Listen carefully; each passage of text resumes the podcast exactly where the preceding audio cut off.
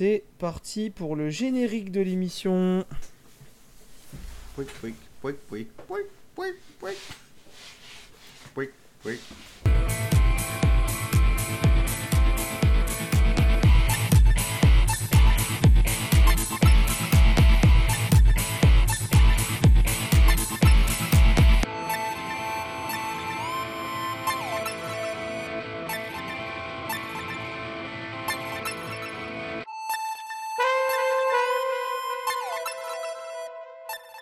Et bonjour à tous, comment ça va les amis? Ça va oh, Salut, salut Waouh Waouh, ça me. Vraiment, c'est. Ça venait pas un- du, du fond du cœur, mais de, de la gorge en tout cas. On va la refaire, on va la refaire. Maxime, comment tu vas? Mais moi, ça, ça va très bien. Ça va, Maxime? Et toi, Mathieu, comment ça va? Écoute, ça va, très bien aussi. Bon, bah c'est cool. Bon, minibar radio numéro 7. euh, après une petite absence, on va dire. Tu as l'air fatigué à ta voix. Oui, je suis fatigué, je suis très C'est fatigué. bien, on a tous les yeux éclatés. C'est normal, Mais- il est mais 3h vous du verrez, matin. euh, Ça ne se sentira pas euh, dans l'épisode et c'est ça le, le principal. C'est parfait. Euh, minibar euh, numéro 7 du coup, donc après, après à peu près deux mois d'absence euh, sur euh, les, les podcasts de minibar, on revient. Sur les réguliers, oui, parce qu'on a été quand même en ligne, euh, du moins en audio beaucoup plus régulier, avec les micro-bars. Tout à fait. Les, voilà, les micro-bars, on en parlera vite fait tout à l'heure, euh, peut-être à la fin, on verra. Effectivement, les micro-bars vont permettre de boucher les trous et ça, c'est assez cool. Euh, donc aujourd'hui, un épisode un peu, un peu fat quand même. hein. On voit que ça fait euh, à peu près deux mois qu'on n'était pas là parce que je pense que ça risque d'être long. Je veux pas m'engager sur une durée, mais voilà. Je vais essayer de aussi- faire court, mais je te promets C'est- rien. On a, Puis là On où a ça a tous été dit la drôle, l'autre fois on a fait un épisode très long alors que j'avais pas de sujet. Alors que là j'ai des sujets. Oui, mais du coup, ça me fait flipper parce que du coup, on est venu avec le même nombre de sujets, euh, Mathieu et moi. c'est ça le côté fat. ça veut rien dire parce que des fois, du coup, quand on sait qu'il y a plein de trucs, on se speed ou pas, mais bon, on- écoute, on verra. C'est pas hein. faux, Non, c'est mais- pas faux. oui, Non, oui. mais eh, c'est vrai, en plus, quand on voit qu'il y a beaucoup de choses, on traîne pas trop. Euh, moi, c'est plein de petits sujets rapides en tout cas. Euh, avant, donc, avant de parler euh, de cinéma, de jeux vidéo, euh, une petite nécro, on va parler de rétro, on va parler de séries télé. Voilà, je vous ai fait un sommaire rapide sans rien citer, mais c'est pas mal. Est-ce que vous avez vécu des choses euh, particulières pendant euh, euh, ce début d'année 2021 Maxime, est-ce que tu as des choses à Ah. raconter niveau news? Je dirais oui, mais on serait parti pour un monologue de deux heures et, et puis on va éviter quoi. Donc euh, Oula, non, je pas nous faire un jo- monologue. Joker, Joker. On connaît tous à peu près l'histoire ici, donc. ouais, puis on sait jamais. Au cas où il y ait des suites, je vais éviter de, de, de fournir Donc des voilà. preuves en ligne entre guillemets. Mais sinon, un truc, euh, un truc marrant ou joyeux, il y a pas de. Oh, J'ai eu des problèmes de métro. ah bah ça, ça, ça, c'est intéressant. Ni ça. marrant ni joyeux. Alors c'est c'est marrant parce qu'à la base quand on en parlait parce que je sais plus qui avait aussi un peu une anecdote de train ou je sais plus quoi.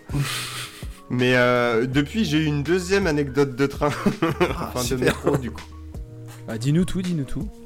Alors la, première, euh, enfin c'est la dernière en fait, mais la, la petite rigolote, c'est un matin je suis arrivé 40 minutes à la bourre parce que j'étais bloqué à quai, à mon terminus point de départ, dans un métro avec les portes fermées et je ne pouvais pas en sortir. un grand moment euh, de joie et puis tu- pourquoi t'es en retard? J'étais bloqué dans le métro. Comment ça? Bah il était là et on pouvait pas sortir et on était à quai et il était même pas parti. Tu sais genre tu peux même pas te dire je vais rentrer à la maison et prendre la bagnole pour aller bosser. Non t'es là tu peux rien faire et t'es keblo. et c'est formidable. Ah, J'ai c'est adoré. bien, ça. Et bien sûr, du coup, quand une fois qu'ils ont réussi à nous débloquer, ils ont fait Bah, on va changer de métro, alors le prochain il est dans 11 minutes. Et t'as attendu combien de temps dans le métro faut qu'on dégage celui-là avant. Ah bah oui. Euh, une vingtaine de minutes. Voilà. Non, non, c'était quoi, le- la raison ah, si, non, av- avant de voir qu'il était à 11 minutes, où je me suis quand même euh, dit, vas-y, nique sa mère, je l'attends, tant pis. Avant, ils nous ont quand même annoncé que le trafic était du coup interrompu et qu'il reprendrait à 11h. Je commence à 10h30. hein. à, cause du, à cause du métro en panne, certainement. Mais on était au terminus.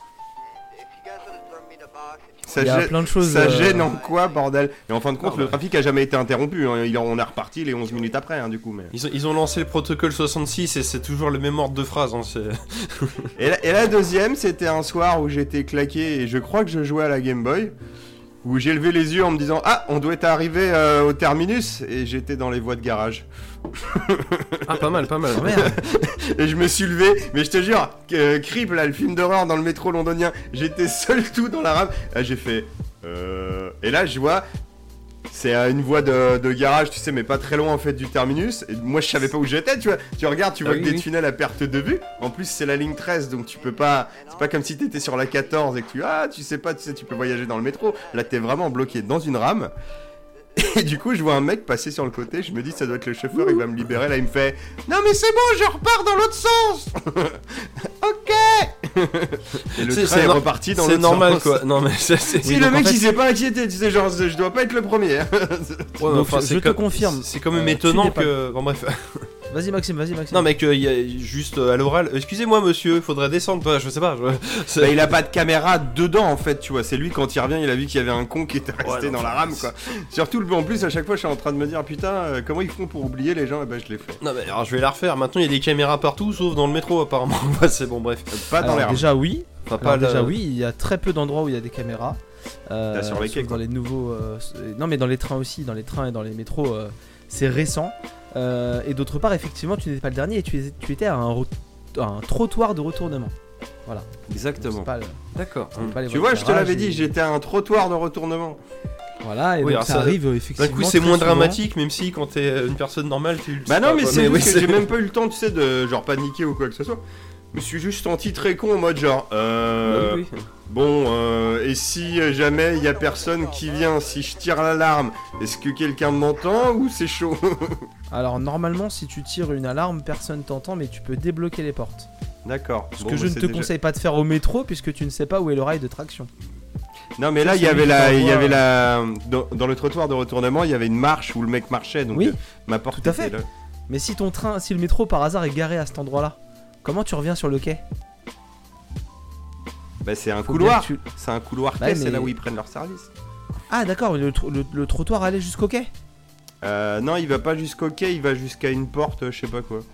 Ah d'accord, ok, parce que des fois faut que tu marches le long des rails pour Ah ouais, non, ça j'aurais pas fait. Ouais, Ah, clair, ouais. euh, je vous le conseille pas au métro, mais après euh, faites comme vous voulez. Il y a juste un rail avec 750 volts dedans, ça pique un Parce que peu. Oui voilà, donc tu parlais de creep. euh, Et ce qui m'effraie encore plus, c'est que je sais jamais c'est lequel. C'est ça. Euh, ouais, tiens, ouais, je- ouais, c'est celui qui est le plus large normalement. Ouais, c'est un, un peu caoutchouteux, non Ou une connerie dans le genre ouais, ouais, il est- bah, tu, regardes le rail, euh, tu regardes quand le métro passe et normalement t'as un patin qui est posé ça, sur ouais, ce, bah c'est bien ce que je sur pensais. ce rail là et c'est le rail, c'est le rail traction. Non, je, je, je, je- je maîtrise pas le métro, mais je crois que c'est celui du milieu. Euh, c'est les deux qui sont au milieu qui se, sont les, les- C'est au- possible, entre ouais. les deux voies. Ça serait logique, ouais. Voilà. Mais euh, encore une fois, c'est avec le tout petit, la toute petite connaissance que j'ai. Enfin voilà, non, sinon on a fait castrer le chat. Ah oui, c'est vrai que. C'est un énuque. C'est acté. Bah, très, très bien, très bien. Bah moi, euh, de mon côté, euh, pas des trucs de fou. Euh, j'ai joué aux jeux vidéo. J'ai regardé un truc dont on parlera pas, mais genre, je le parle quand même dans les news. Euh, une émission télé sur les Lego. Je sais pas si vous avez vu passer ça. Lego Master. passer, ouais, j'ai pas regardé. Ouais. Bah, Lego- c'est- bon, c'est- Lego ouais, Master C'était marrant. Ouais, Lego Master. ouais, Oui, j'ai regardé. ouais. oui. Présenté par euh, le magicien là. euh, Euh, Eric Antoine. Gérard Merci, Majax. putain, toi, t'es au taquet, toi. Alors c'était Eric génial, c'est Lego Master dans le titre, mais pendant toute l'émission il parle de briques. Bah oui, parce que en fait. euh, bah oui, voilà, mais non, enfin, tu vois. On a les droits, mais pas vraiment quoi. Oui, non, mais c'est Bah, ça, moi, rien que ça déjà, je dis ouais, écoutez, vous me saoulez. Ils ont pas le droit de faire de pub, euh, ils ont pas le droit de faire de pub dans l'émission, je T'appelles pense. ça Lego. Master. Oui, voilà. c'est pas c'est- Mega Block Master. Non, mais euh, par contre, moi, du coup, je me suis pris de, de- de- je me suis fait kiffer sur les Lego, en plus d'avoir construit des Lego pour moi, pour mon fils à Noël. Et du coup, je me suis acheté des nanoblocs. Est-ce que vous connaissez les nanoblocs? Hmm, Ça me parle, mais vas-y, ouais. Où est-ce que je l'ai posé? Je l'ai posé tout à l'heure. Ah oui, si, je, oui, je vois ce que c'est. Et c'est des nanoblocs Pokémon. Ah, Et en fait, du coup, je me suis fait un kiff. Je me suis pris les trois starters de la première génération. Ah oui, donc, euh, d'accord. Carapuce, euh, Euh, Bulbizarre, ouais. et du coup, Stylé. euh, Et Salamèche. Voilà, ok. C'est bon ça Et donc Ah, c'est c'est des mignon. toutes petites pièces en Lego et euh, je me suis bien amusé à construire ça. Euh, j'ai construit les trois dans la foulée parce que c'était marrant. C'est pas hyper euh, solide. hein, euh, Moi j'ai celui-là, euh. mais je l'ai pas monté encore. Alors ça c'est pas un. Oui, c'est pas un nanobloc, méga- bloc construct. C'est le Ouais. contraire, c'est trop gros là. Ouais celui-là il va être balèze. J'ai une reine alien à monter en méga bloc et une Batmobile à faire en Lego. J'ai du boulot. Ah j'avoue t'as du taf ouais. T'as du taf. Non mais voilà donc euh, en Non, c'est marrant. deux mois, euh, des mois tranquilles et puis bah forcément j'ai lancé les micro bars. On a fait un micro-bar, en... du coup on va en parler maintenant, euh, que j'ai fait en solo, et avec Maxime on a fait un micro-bar qui permettait de revenir sur les, euh, toutes les annonces JV qu'il y a eu euh, Oui, c'est vrai. Oui, oui. entre mi-février et début mars. Et Et ça m'a fait, vu- ça m'a fait beaucoup rire parce que j'ai vu tout à l'heure, euh, je lisais, enfin je, je lisais, je survolais le test de la Blizzard Collection et je me disais ah oui c'est vrai ce truc là putain où est-ce que j'ai entendu parler de ça? Mais je te jure vraiment j'étais en mode j'ai lu un article. Non ça devait être un podcast. Attends j'ai pas écouté de podcast d'actualité. J'y vais à part là oh putain merde c'était dans le micro voilà donc tu Effectivement, vois puis je, ouais, je puis- suis moi-même surpris euh, de toutes ces Ah, actualités. Eh ouais, on- Bah, c'est vrai, pareil, moi je l'ai vu dans le store tout, euh, Switch du coup, putain, mais ils vendent ça à 20 Mm. euros quoi, ça va, tranquille quoi. Ouais, ça va. Et surtout, sachant ils auraient été capables de te les vendre 10 euros l'unité. Bah, surtout, euh, sachant qu'à... Vas-y, vas-y Maxime. Non mais surtout moi il me fait rire c'est qu'ils te mettent euh, en gros ils te disent bah il y a trois jeux de donne en un et puis ils disent ouais avec des nouvelles fonctionnalités genre un, un mode 4 joueurs nan, mais à aucun moment ils te disent il y a des save states ou pas c'est un peu ça qui est important.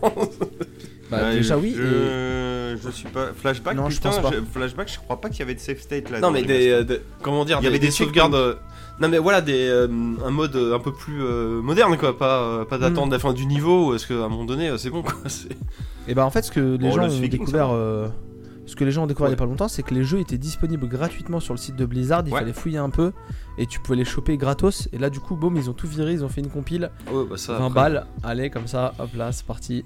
Oh, puis si t'es équipé en, euh, en Pocket Go et compagnie ils sont tous sur Super Nintendo. hein. Oh je dis ça. euh, Oui. Non mais c'est vrai, c'est vrai. ça, Il est dans mon sac pour aller bosser tous les matins, Lost Viking et Blackstone euh, version Game Boy Advance.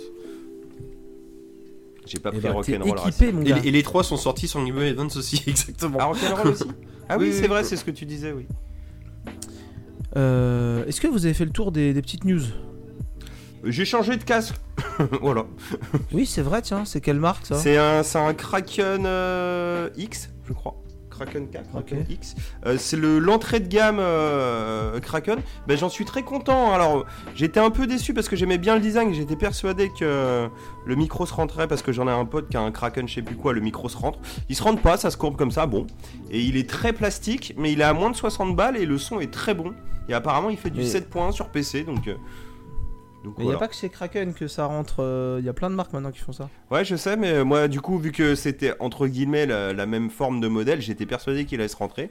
Et en fait, non, c'est souple. Bon, après, je m'en fous, tu vois. Je voulais pas Bah, dépenser des 1000 et des 100 à moins de 60 balles. Le son est très bien, il est très confortable. Ça me va très bien, quoi. Et bah nickel, Voilà. et bah nickel. Et bah si tout est, si tout, est dit, t'es oui, bon, tout est dit. Et ben on va passer au début de l'émission. Et le début de l'émission, eh ben, il y a beaucoup de sujets, hein, je vous l'ai dit. Euh, c'est moi, je vais vous parler très rapidement de deux films que j'ai vus récemment. Euh, le premier, c'est la suite du Dernier Train pour Busan. Ah Alors, je sais putain, pas je... si vous vous souvenez. euh, Oh mon dieu ça existe ça? Ouais, bah, Eh je oui, voulais oui, le oui. regarder, mais je l'ai pas trouvé en bonne qualité, donc euh, je l'ai- Ah, fallait me dire. Ah bah oui, j'ai tenté ça il y a un mois et demi, moi. Ah oui, oui. Bon, Tu vois, j'ai euh, pas vu bon, Monster Hunter non plus encore. euh, je crois que j'ai vu ça il y a un mois et demi, mec. hein. Ah peut-être, ok. Ouais, j'ai vu ça quand c'est sorti en, en Blu-ray, euh, voilà. Euh, parce que sorti directement en Blu-ray chez nous, hein, forcément. euh, crise du Covid plus euh, film de merde, euh, ça allait pas sortir au cinéma. Ah donc je peux l'acheter en Blu-ray, Ah, c'est bon à savoir ça. Pardon. Ouais, ouais, ouais. Alors, donc, Dernier Train pour Busan, c'était un film coréen sorti en 2016 où on suivait les passagers d'un train dans une Corée euh, du Sud qui était envahie par les zombies. J'ai cru qu'il allait dire dans une Corée du futur envahie par une catastrophe. du Alors, Sud et mieux que ça, dans une Corée du Nord envahie par les zombies. Et là d'un coup le film est génial quoi. Mais en fait, je crois que c'était les deux Corées d'ailleurs. Bah, forcément, c'est un, c'est une île, euh, les deux, euh, avec Oui, une vrai. frontière au milieu. Donc, euh, Oui oui oui, je pense que si t'en as une qui est envahie, l'autre aussi. c'est pas faux. Et du coup, et du coup, eh ben, ils ont fait une suite. Alors, ça se finissait pas très bien dans Dernier Train pour Busan, mais du coup, ils se sont dit, Pour le papa, non. Faisons une, faisons euh, une, une suite. Et donc là, on suit des personnages donc complètement euh, nouveaux, du coup originaux, euh, puisqu'on va suivre un soldat euh, qui avait réussi à échapper à, à la péninsule de Corée quand elle était attaquée à l'époque de Dernier Train pour Busan, et donc qui, 4 ans après, donc vraiment chronologiquement par rapport aux deux films, ça se tient, doit retourner sur, sur l'île, en Corée, pour récupérer un camion avec euh, des sous, je sais plus quoi dessus. Le film m'a un peu sorti de la tête. Avec pas le dernier stock de PS5 au monde. Il n'y a pas. Faut aller le chercher tout de suite Gardé par des zombies mutants armés de mitraillettes. Ok, que ouais. c'est ça la vérité, il nous mentent Alors, il n'y a pas de train, il n'y a pas tout ça, et en fait, c'est un film d'action un peu, euh, un peu nul. Et en fait, bah, du coup, il va aller sur ce style-là avec des gens qui vont se faire payer très cher. Ils ont un rendez-vous avec une, un radio-téléphone pour euh, ramener le camion. suite. Et, euh, et du coup, en gros, bah, il faut qu'il récupère et bah, c'est pas très bien. C'est de la, c'est du post-apo un peu nul et ça a pas du tout le charme du dernier train pour Busan. C'est con, Donc- c'était une bonne petite surprise en série B zombie qui renouvelait un poil en plus l'autre. hein. Voilà, mais du coup, là, bah, déjà, c'est- enfin, là, on peut reconnaître qu'ils se, ils s'appuient pas dessus pour faire autre chose. Enfin, tu vois, ils sont pas dans la continuité. Ouais, ils Mmh. prennent un Donc peu ça, au moins, c'est, Non, mais ça voilà, c'est c'est bien. ouais. cool. Bah, ils prennent du des risques avec un truc qui n'en présente aucun. Donc, euh, bon. Euh, c'est le même réalisateur et donc euh, c'est la même personne qui gérait Dernier Train pour Busan qui a géré Peninsula. Yeong Sang-ho. Désolé pour la prononciation, messieurs, dames, les, les Coréens. Et donc, à la base, il était en compétition officielle pour Cannes. Ce qui m'étonne un peu. Mais comme Cannes a été annulé en 2020, bah, du coup, on, a, on a épargné. euh, on a épargné euh, Non, j'ai pas, j'ai pas aimé, franchement. euh, Faites-moi un retour quand vous oui. dans le podcast. Ça m'intéresserait. Euh, et l'autre petit film que j'ai regardé, c'est sur Netflix, c'est euh, Vive les vacances. Euh, je sais pas si vous connaissez. Ah bah oui. Voilà. La famille Avec, Griswold euh, voilà, avec euh, Ed Helms, euh, du coup. euh, et Christina Applegate. J'ai regardé Christina ça pendant les vacances de Noël, oui, oui. c'est trop bien, vraiment. C'est excellent. ouais, Est-ce que tu Voilà. sais que c'est une suite euh, tardive spirituelle de la série euh, du sapin à les boules Tout à fait, tout à fait. C'est euh, tout à fait. Je, je l'ai là sur la page Je- je te- Wikipédia, Je te mais laisse continuer. dire. alors. Donc voilà, en gros, on, on va suivre Ed Helms, donc un acteur qu'on connaît bien pour les Very Bad Trip, euh, qui a euh, joué dans euh, The Office US. Euh, voilà, euh, donc euh, un mec qui a une bonne gueule de loser, sans être méchant. Euh, il joue un peu souvent le loser. Tu un peux peu, faire le euh, loser ou le connard? Ouais, oui, c'est vrai qu'il fait. Mais il fait un peu le loser connard en fait, c'est un peu les deux, t'as raison. Bah, euh, Ah non, c'est pas dans ce truc-là. Non, dans The Office, clairement, c'est le mec que- dont tout le monde se fout de sa gueule et tout. Enfin, il est jamais. Bah, au départ, c'est le gros beauf connard et après, il- le personnage change assez rapidement. en Un peu tout l'opposé. Voilà, C'est très et, bizarre. et, euh, et dans Very Bad Trip, c'est un peu aussi un loser. hein. c'est Non, grande franchement, séduction. De toute façon, c'est un peu des losers tous. Et donc, du coup, c'est un père de famille qui est, euh, qui est pilote de ligne euh, sur une euh, compagnie pourrie. Et il Ouais. dit Tiens, je vais payer des vacances à mes- ma famille parce que ça se passe pas très bien. Le petit frère maltraite le grand frère, qui est un peu l'ado sensible. La mère, bon, bah, elle est heureuse dans son couple, mais en fait, bon, c'est pas la fête quoi. Elle fantasme un peu sur des, de- sur des délires un peu particuliers et lui dit Je loue une voiture, donc c'est une voiture albanaise. Euh, les deux côtés sont un avant de voiture et c'est une voiture électrique avec deux réservoirs. Mais pourquoi il pouvait pas faire un Ah, gros c'est- réservoir? Non, C'est quelque chose. il y a deux réservoirs, ça va plus loin. Bah, Ah, mais c'est ça. plus- Ils, Ah, ils ça ils remake tous les gags. Le gag de la voiture pourrie, tu l'as déjà vu dans plein de films, mais là ils arrivent à le sublimer quoi. C'est Ah ouais, franchement, parfait quoi. C'est- C'est voilà, donc c'est une famille euh, de losers qui, ont peur de se perdre de vue et qui doivent euh, vivre un road trip. hein, c'est clairement un road trip. Oui, c'est ça. Et, euh, et vous avez des acteurs un peu un peu cool dedans parce que du coup il y a Chris Hemsworth quand même dedans Oui, c'est vrai. qui joue le, le beau-frère.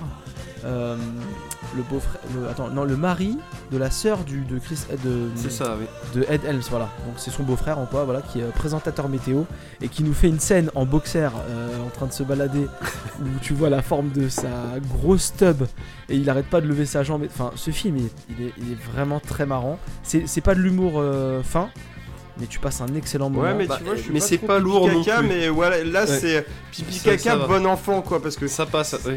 tu sais, c'est le genre de film où euh, au final la chute sera toujours euh, et là le mec tombe et tu rigoles, Oui, tu vois. c'est ça. oui. Non, et il y a quand même quelques. il y a- Enfin, je vais pas te spoiler toutes les blagues, mais il y a des blagues qui font mouche parce qu'en fait, tu t'y attends pas malgré tout. Ah bah clairement. bah la, la fac, Ah ouais, la fac. les Olympiades de fac, euh, La fac, tu t'y attends pas. Le mec avec Ah, son tu- rat sur l'épaule. Moi, j'ai explosé de rire. Le gars avec son rat sur l'épaule, j'ai explosé de rire. La, la balade avec les vaches en quad, j'ai explosé de rire. Des la, la petite source chaude aussi. Ah, la source chaude, ouais. Oh, tu- La source chaude, elle est un peu téléphonée, mais ouais. Oui, bah tu t'en doutes. Mais le coup de la voiture, tout ça, non, tout est marrant. Ah bah même c'est la ça, fin, la- même à tous la les gags de la voiture, ils sont, c'est le fil rouge du film et ils, à chaque Ah fois ils, te, ils te surprennent. C'est un road trip de conneries. Ouais, C'est ça. Mais voilà, c'est c'est très sympa. Un, un- un truc qui m'a fait beaucoup rire, c'est pas du spoil, c'est à un moment donné, il, il dérègle le GPS. Et en fait, c'était la voix du GPS qui faisait les, qui donnait les, les noms des villes où il s'arrêtait. Et du coup, bah forcément, comme il change la langue de la voix du GPS, et bah le GPS le dit dans la nouvelle. Enfin, les villes sont dites dans la voix nouvelle. C'est, Puis même, à, comme puis ça. même à l'écran du film, après ils mettent les, bah, les villes et ils mettent en coréen quoi. parce que oui, c'est en coréen qui met à la fin quoi. Tout à fait. Et euh, ça dure une heure et demie, ça passe tout seul. C'était sur Netflix. Franchement, allez-y. Oui. Vous allez passer un bon C'est moment. pour. euh, Moi, ma phrase habituelle quand je rentre claquer du boulot, enfin, c'est. Imagé, hein, c'est trouve-moi donc un film avec Eddie Murphy. C'est ce genre de film que vous pouvez mettre un peu défoncé euh, de fatigue en mode genre il me faut un truc drôle là. C'est parfait. Et ça passe, euh, et ça passe effectivement en plus euh, très très bien tout seul. Euh, voilà pour mes films et on va continuer sur du cinéma. C'est toi Mathieu. Bon, la cinéma, c'est peut-être un bien grand mot, non? Ah, ça dépend de, de quoi parle-t-on? Alors, alors, on, on va en parler parce qu'à mon avis on va peut-être pas être d'accord. Sur Drop Zone Ouais sur Drop Zone. Ouais. D'accord. Alors j'ai revu, Ah, mais- et apparemment Flavien aussi, euh, Drop Zone, euh, des, un film d'action des années 90 avec euh, Wesley Snipes et euh, Gary Busset qui faisait déjà le méchant dans L'arme fatale et, et qui fait le, le coéquipier de Kenny Reeves dans Point, dans Point Break. Hmm. Voilà, les surfeurs Et dans casseurs. Predator 2 aussi. Effectivement. Euh, en fait, euh, ça m'est venu l'idée de remater ça parce que l'autre fois, euh, on bouffait avec mon pote Jérôme et, et on parlait, tu mets tout comme ça, et on était un peu dans la catégorie des sous-die-hard, euh, ces suites spirituelles nées, enfin, qui ont fleuri dans les années 90, hein, telles que les pièges en haute mer, pièges à grande vitesse, Drop Zone, Passager 57 aussi, un die-hard dans un avion, toujours avec Oui. Wesley Snipes, ou Oui, je l'avais tout à l'heure, l'extrême limite, hein, il était très film comme ça, hein, Wesley à l'époque. Et du coup, j'ai- on parlait de ça, et après, je retombe sur Drop Zone. Je me dis, Ah, putain, j'ai rematé Drop Zone. Et moi, et moi, Drop Zone, putain, je pense, à mon avis, la dernière fois que j'ai dû le voir, je devais avoir 10-12 ans. Alors, Oui, c'est bon ça. tu vois, Mathieu en tête. Alors, il savait que c'était pas un chef-d'œuvre, hein, mais il se dit, bon, euh, ça va être cool, Drop Zone. Et là, tu commences à le regarder, tu pourrais dire, oui, effectivement, il y a des choses qu'on mal vieilli et tout. Nanana, c'est pas ça le problème. Ah. C'est que Drop Bah, je pense que c'est Paul W.S. Anderson qui l'a écrit. Parce que là, il y a des soucis, gars. Non mais. Non, on mais est c'est. Je te jure, ça serait une parodie. Des fois, le film, tu sais, t'arriverais dans la pièce, tu dirais, c'est une parodie. Et ben non, c'est dans le film, ils sont sérieux, ils font des trucs. C'est incroyable. Enfin, Flavien, donne-nous ton avis là-dessus. Après, je vais détailler parce que. Je me rappelle pas du tout du film, mais raconter. ouais, ça- Alors, moi, pour mon avis sur le film, voilà, et c'est à peu près ce que t'as dit. En gros, c'est. Je sais que le film est nul, mais je, je pense que je l'avais bien aimé plus jeune, donc en fait. Oui, bah, ouais, c'est ça, pas- ouais. c'est- Je, je Mais c'est ça, tu te disais pas nul nul quoi, tu te disais oui Mais bon il y aura beaucoup de nostalgie, ça doit pas pisser bien loin, mais bon pourquoi pas quoi. Non, non, le film est clairement nul. Non. Gary Busey, il est en surjeu perpétuel. Il y a rien qui colle, on est d'accord. Et, euh, et Il y euh, a, Wesley il y a le euh, il est pas là. de, de Mr. Jingles de, de la souris de la ligne verte qui joue un, un hacker euh, dans le film aussi. lui. Tout le monde Tout est en roue libre, c'est incroyable. D'accord, ouais. Et donc, bon, alors le délire, ça parle de quoi Drop Zone? Alors déjà, faut savoir que Wesley Snipes, il a jamais la même voix, mais en gros, pour moi, il a deux voix. Il y a Wesley Snipes à la Blade, Thierry Desroses avec sa grosse voix, et il y a Wesley Snipes en mode Hey, John Spartan Tu vois, genre une petite voix rigolarde euh, et tout machin. Et là, Ah, il y a. Wesley Snipes et. Putain, c'est quoi cette voix? Ça ne colle pas à son visage. Déjà, problème numéro un du film. Ah non, Hein ah non, moi ça, moi ça passe. Moi. Ah putain, j'ai Mais pas pareil, aimé parce du que- tout. Bon, bref, Parce à la que là, limite, je pense que la VF, je m'en rappelais et que ça passait en fait. C'est possible. Bon, à la limite, ça c'est un détail. Ouais. Alors, c'est quoi le sujet? Bah, Wesley Snipes, c'est un flic ou un marshal, je sais plus. Son coéquipier, c'est son flic, ouais. frère. Déjà. Déjà, logique. Bah ouais, on vous Oui, fait déjà, y bosser a- en famille, tu vois, parce que vous allez chacun. prendre- Enfin bon, bref, déjà connerie. Très bien. Déjà, vos parents, ils vont être contents s'il vous arrive un truc. Ils doivent euh, convoyer un prisonnier par avion jusqu'à un pénitencier, je sais plus quoi. Enfin bref, ils font du convoi de prisonniers. Ils prennent l'avion. Il y a des pirates de l'air. Les pirates de l'air, ils volent le prisonnier parce que le prisonnier, c'est un hacker et qu'ils veulent euh, faire des trucs avec le hacker. Très bien. Donc les mecs s'éjectent de l'avion à 7000 mètres. Alors eh ben, les deux, ils sont flics. Donc ils essayent de les arrêter. Et là, le frère de Wesley Snipes, il meurt dans une des scènes les plus ridicules de l'histoire du cinéma d'action. en mode vraiment, genre, euh, je sais plus, il y a une explosion et un truc comme ça. Et bah, le mec est aspiré. Tu dis un avion, c'est aspiré. Là, c'est limite Ouais, au ouais. ralenti, tout en studio. Il y a du vent, tu sais. Les, les cheveux, ils, volent, gars, tu vois. Genre, il y a les gobelets aussi. Et Wesley Snipes, il rampe. Ah! Ah Et son frère, il est là. Ah mon dieu, je m'envole Aide-moi Et puis il faut lui retenir la main, tu sais, il y a la main qui disparaît au ralenti, comme la main du mec au début de Jurassic Park, quoi. Tu vois. Sauf que là, il n'y a pas de dino et on sait ce que c'est, quoi. C'est juste un mec sur. C'est même pas un fond vert, c'est une projection dégueulasse aussi. Et, et déjà là, tu pars comme ça, tu fais OK. Très bien. Et vous avez fait ça pourquoi En fait, on a sorti un hacker de prison, ouais, pour aller pirater le FBI pour avoir les noms des agents infiltrés et tout. Comme ça, après, on va revendre des listes, mais pour appâter nos acheteurs, la première est gratuite. Parce que nous, on est des grands commerçants, nous, les Ouais, pirates ouais, de ça l'air. ouais. Et là, tu fais putain, les mecs, vous allez rentrer dans le FBI choper des listes gratuitement. Et après, Non, les bah, la mecs te première disent, fois. on vous les revendra. Ah oui, mais si elles se mettent à jour, on y retournera à chaque fois. Tous les mois, on fait le casse. Là, tu fais putain, c'est un peu possible que ça soit ça leur plan. Déjà, les méchants, on est bon, tu vois. on a une bonne tripotée de branleurs complètement cons. Hein Ils savent faire du saut en parachute, mais ça va pas plus loin. C'est comme, je sais pas, un mec qui fait du tuning, tu vois, c'est pareil. Ok, bon là Wesley Snipe maintenant il a les glandes, il va enquêter pour euh, trouver qui a buté son frère. Du coup bah il décide... C'est vrai que c'est vrai que c'est un peu le Fast and Furious du saut en parachute. Ah ouais non mais carrément. du coup il rentre en infiltration là-dedans, bien sûr il rencontre une, na- une nana qui est genre une dure à cuire, euh, qui fait ça, non tu sauteras pas avec moi, blablabli blablabla, tous les stéréotypes du genre, et ah, il faut qu'on monte une équipe de choc, faut aller chercher machin, bidule. Attends, attends, la, la meuf, c'est peut-être la meuf qui euh, prend son rôle le plus à cœur de- du film. Ah elle se donne ouais. Non mais, c'est- non, mais euh, euh, enfin, franchement, euh, elle, est- elle joue pas bien, mais on, on voit que ça lui fait plaisir. Euh, ah si, il y, y y a Parker Lewis dans le film, Oui, c'est vrai. qui est mécanicien d'avion et... Ah oui, Et euh, Ron qui- et qui, qui- fait, pas qui grand prend le chose, mauvais ce petit parachute. je, je regarde le casting là. Ok, ouais. Et, et- et putain, non mais ah, je- ah ouais, non, tu peux pas sauter comme ça, blablabli, blablabla. On va monter une équipe de choc, tous les stéréotypes de l'équipe, voire même le mec, euh, moi je te parle pas, t'as jamais sauté en parachute. Tous, ils sont tous là. Et puis bien sûr, bah, on faut qu'on l'entraîne. Wesley, il est pas bon. Ah ok, tac, tac, tac. Puis tu fais tout le film et tu regardes Point Break. C'est à peu près le même genre de sujet, sauf que leur casse à eux, il est pas débile. On met un mec en infiltration, il se joint dans le bloc, euh, bah là des surfeurs, mais là des sauteurs en, en parachute, pour entrer dans le moule. Point Break, tu sens une évolution. Il en chie, il fait un peu de surf et tout machin, et même après, genre, il fait du surf, mais c'est très bien que c'est pas le meilleur ni rien, mais genre, il a accepté dans le clan, parce que c'est plus un délire de clan, tu vois. Là, c'est quand même un délire de clan où les mecs, ils sautent à une borne de la terre euh, en parachute, quoi. C'est pas un clan où tu tombes dans la flotte de ta planche, tu vois. Déjà, là, c'est chaud. Du coup, bah. Wesley Snipe, il s'entraîne, mais filmer un surfeur, ça coûte aussi moins de thunes que filmer un saut en parachute. Donc Wesley Snipe, dans le film, bah, il fait une fois de la turbine, peut-être deux, puis dans le film, il saute deux fois. Au début, quand il se foire à peu près euh, à moitié et qu'on lui dit ouais, t'es pas un vrai, et à la fin. mais il maîtrise, il saute même sans parachute et tout, hein, pas de Euh, ouais, à, la- à la fin, d'ailleurs, il saute, ouais, on l'a pas revu sauter depuis longtemps, et en plus, ouais, il saute. Enfin non, euh, pardon, il a un parachute, il va chercher la meuf, oui, mais... Enfin, c'est Oui, mais c'est on- Nawak Il est tellement fort qu'il a jamais sauté tout seul, et là, il vient, il vient repêcher une meuf et la, la tenir avec son parachute à, à deux sur le parachute. Ah ouais, non mais... Un- Et, et- et c'est un, un enchaînement de conneries comme ça tout du long, de choix illogiques, de raccourcis, de personnages stéréotypés. Ah là là, mon dieu. Et donc, j'ai fini du coup par revoir Jérôme et je lui ai fait Putain, gars, j'ai revu Drop Zone.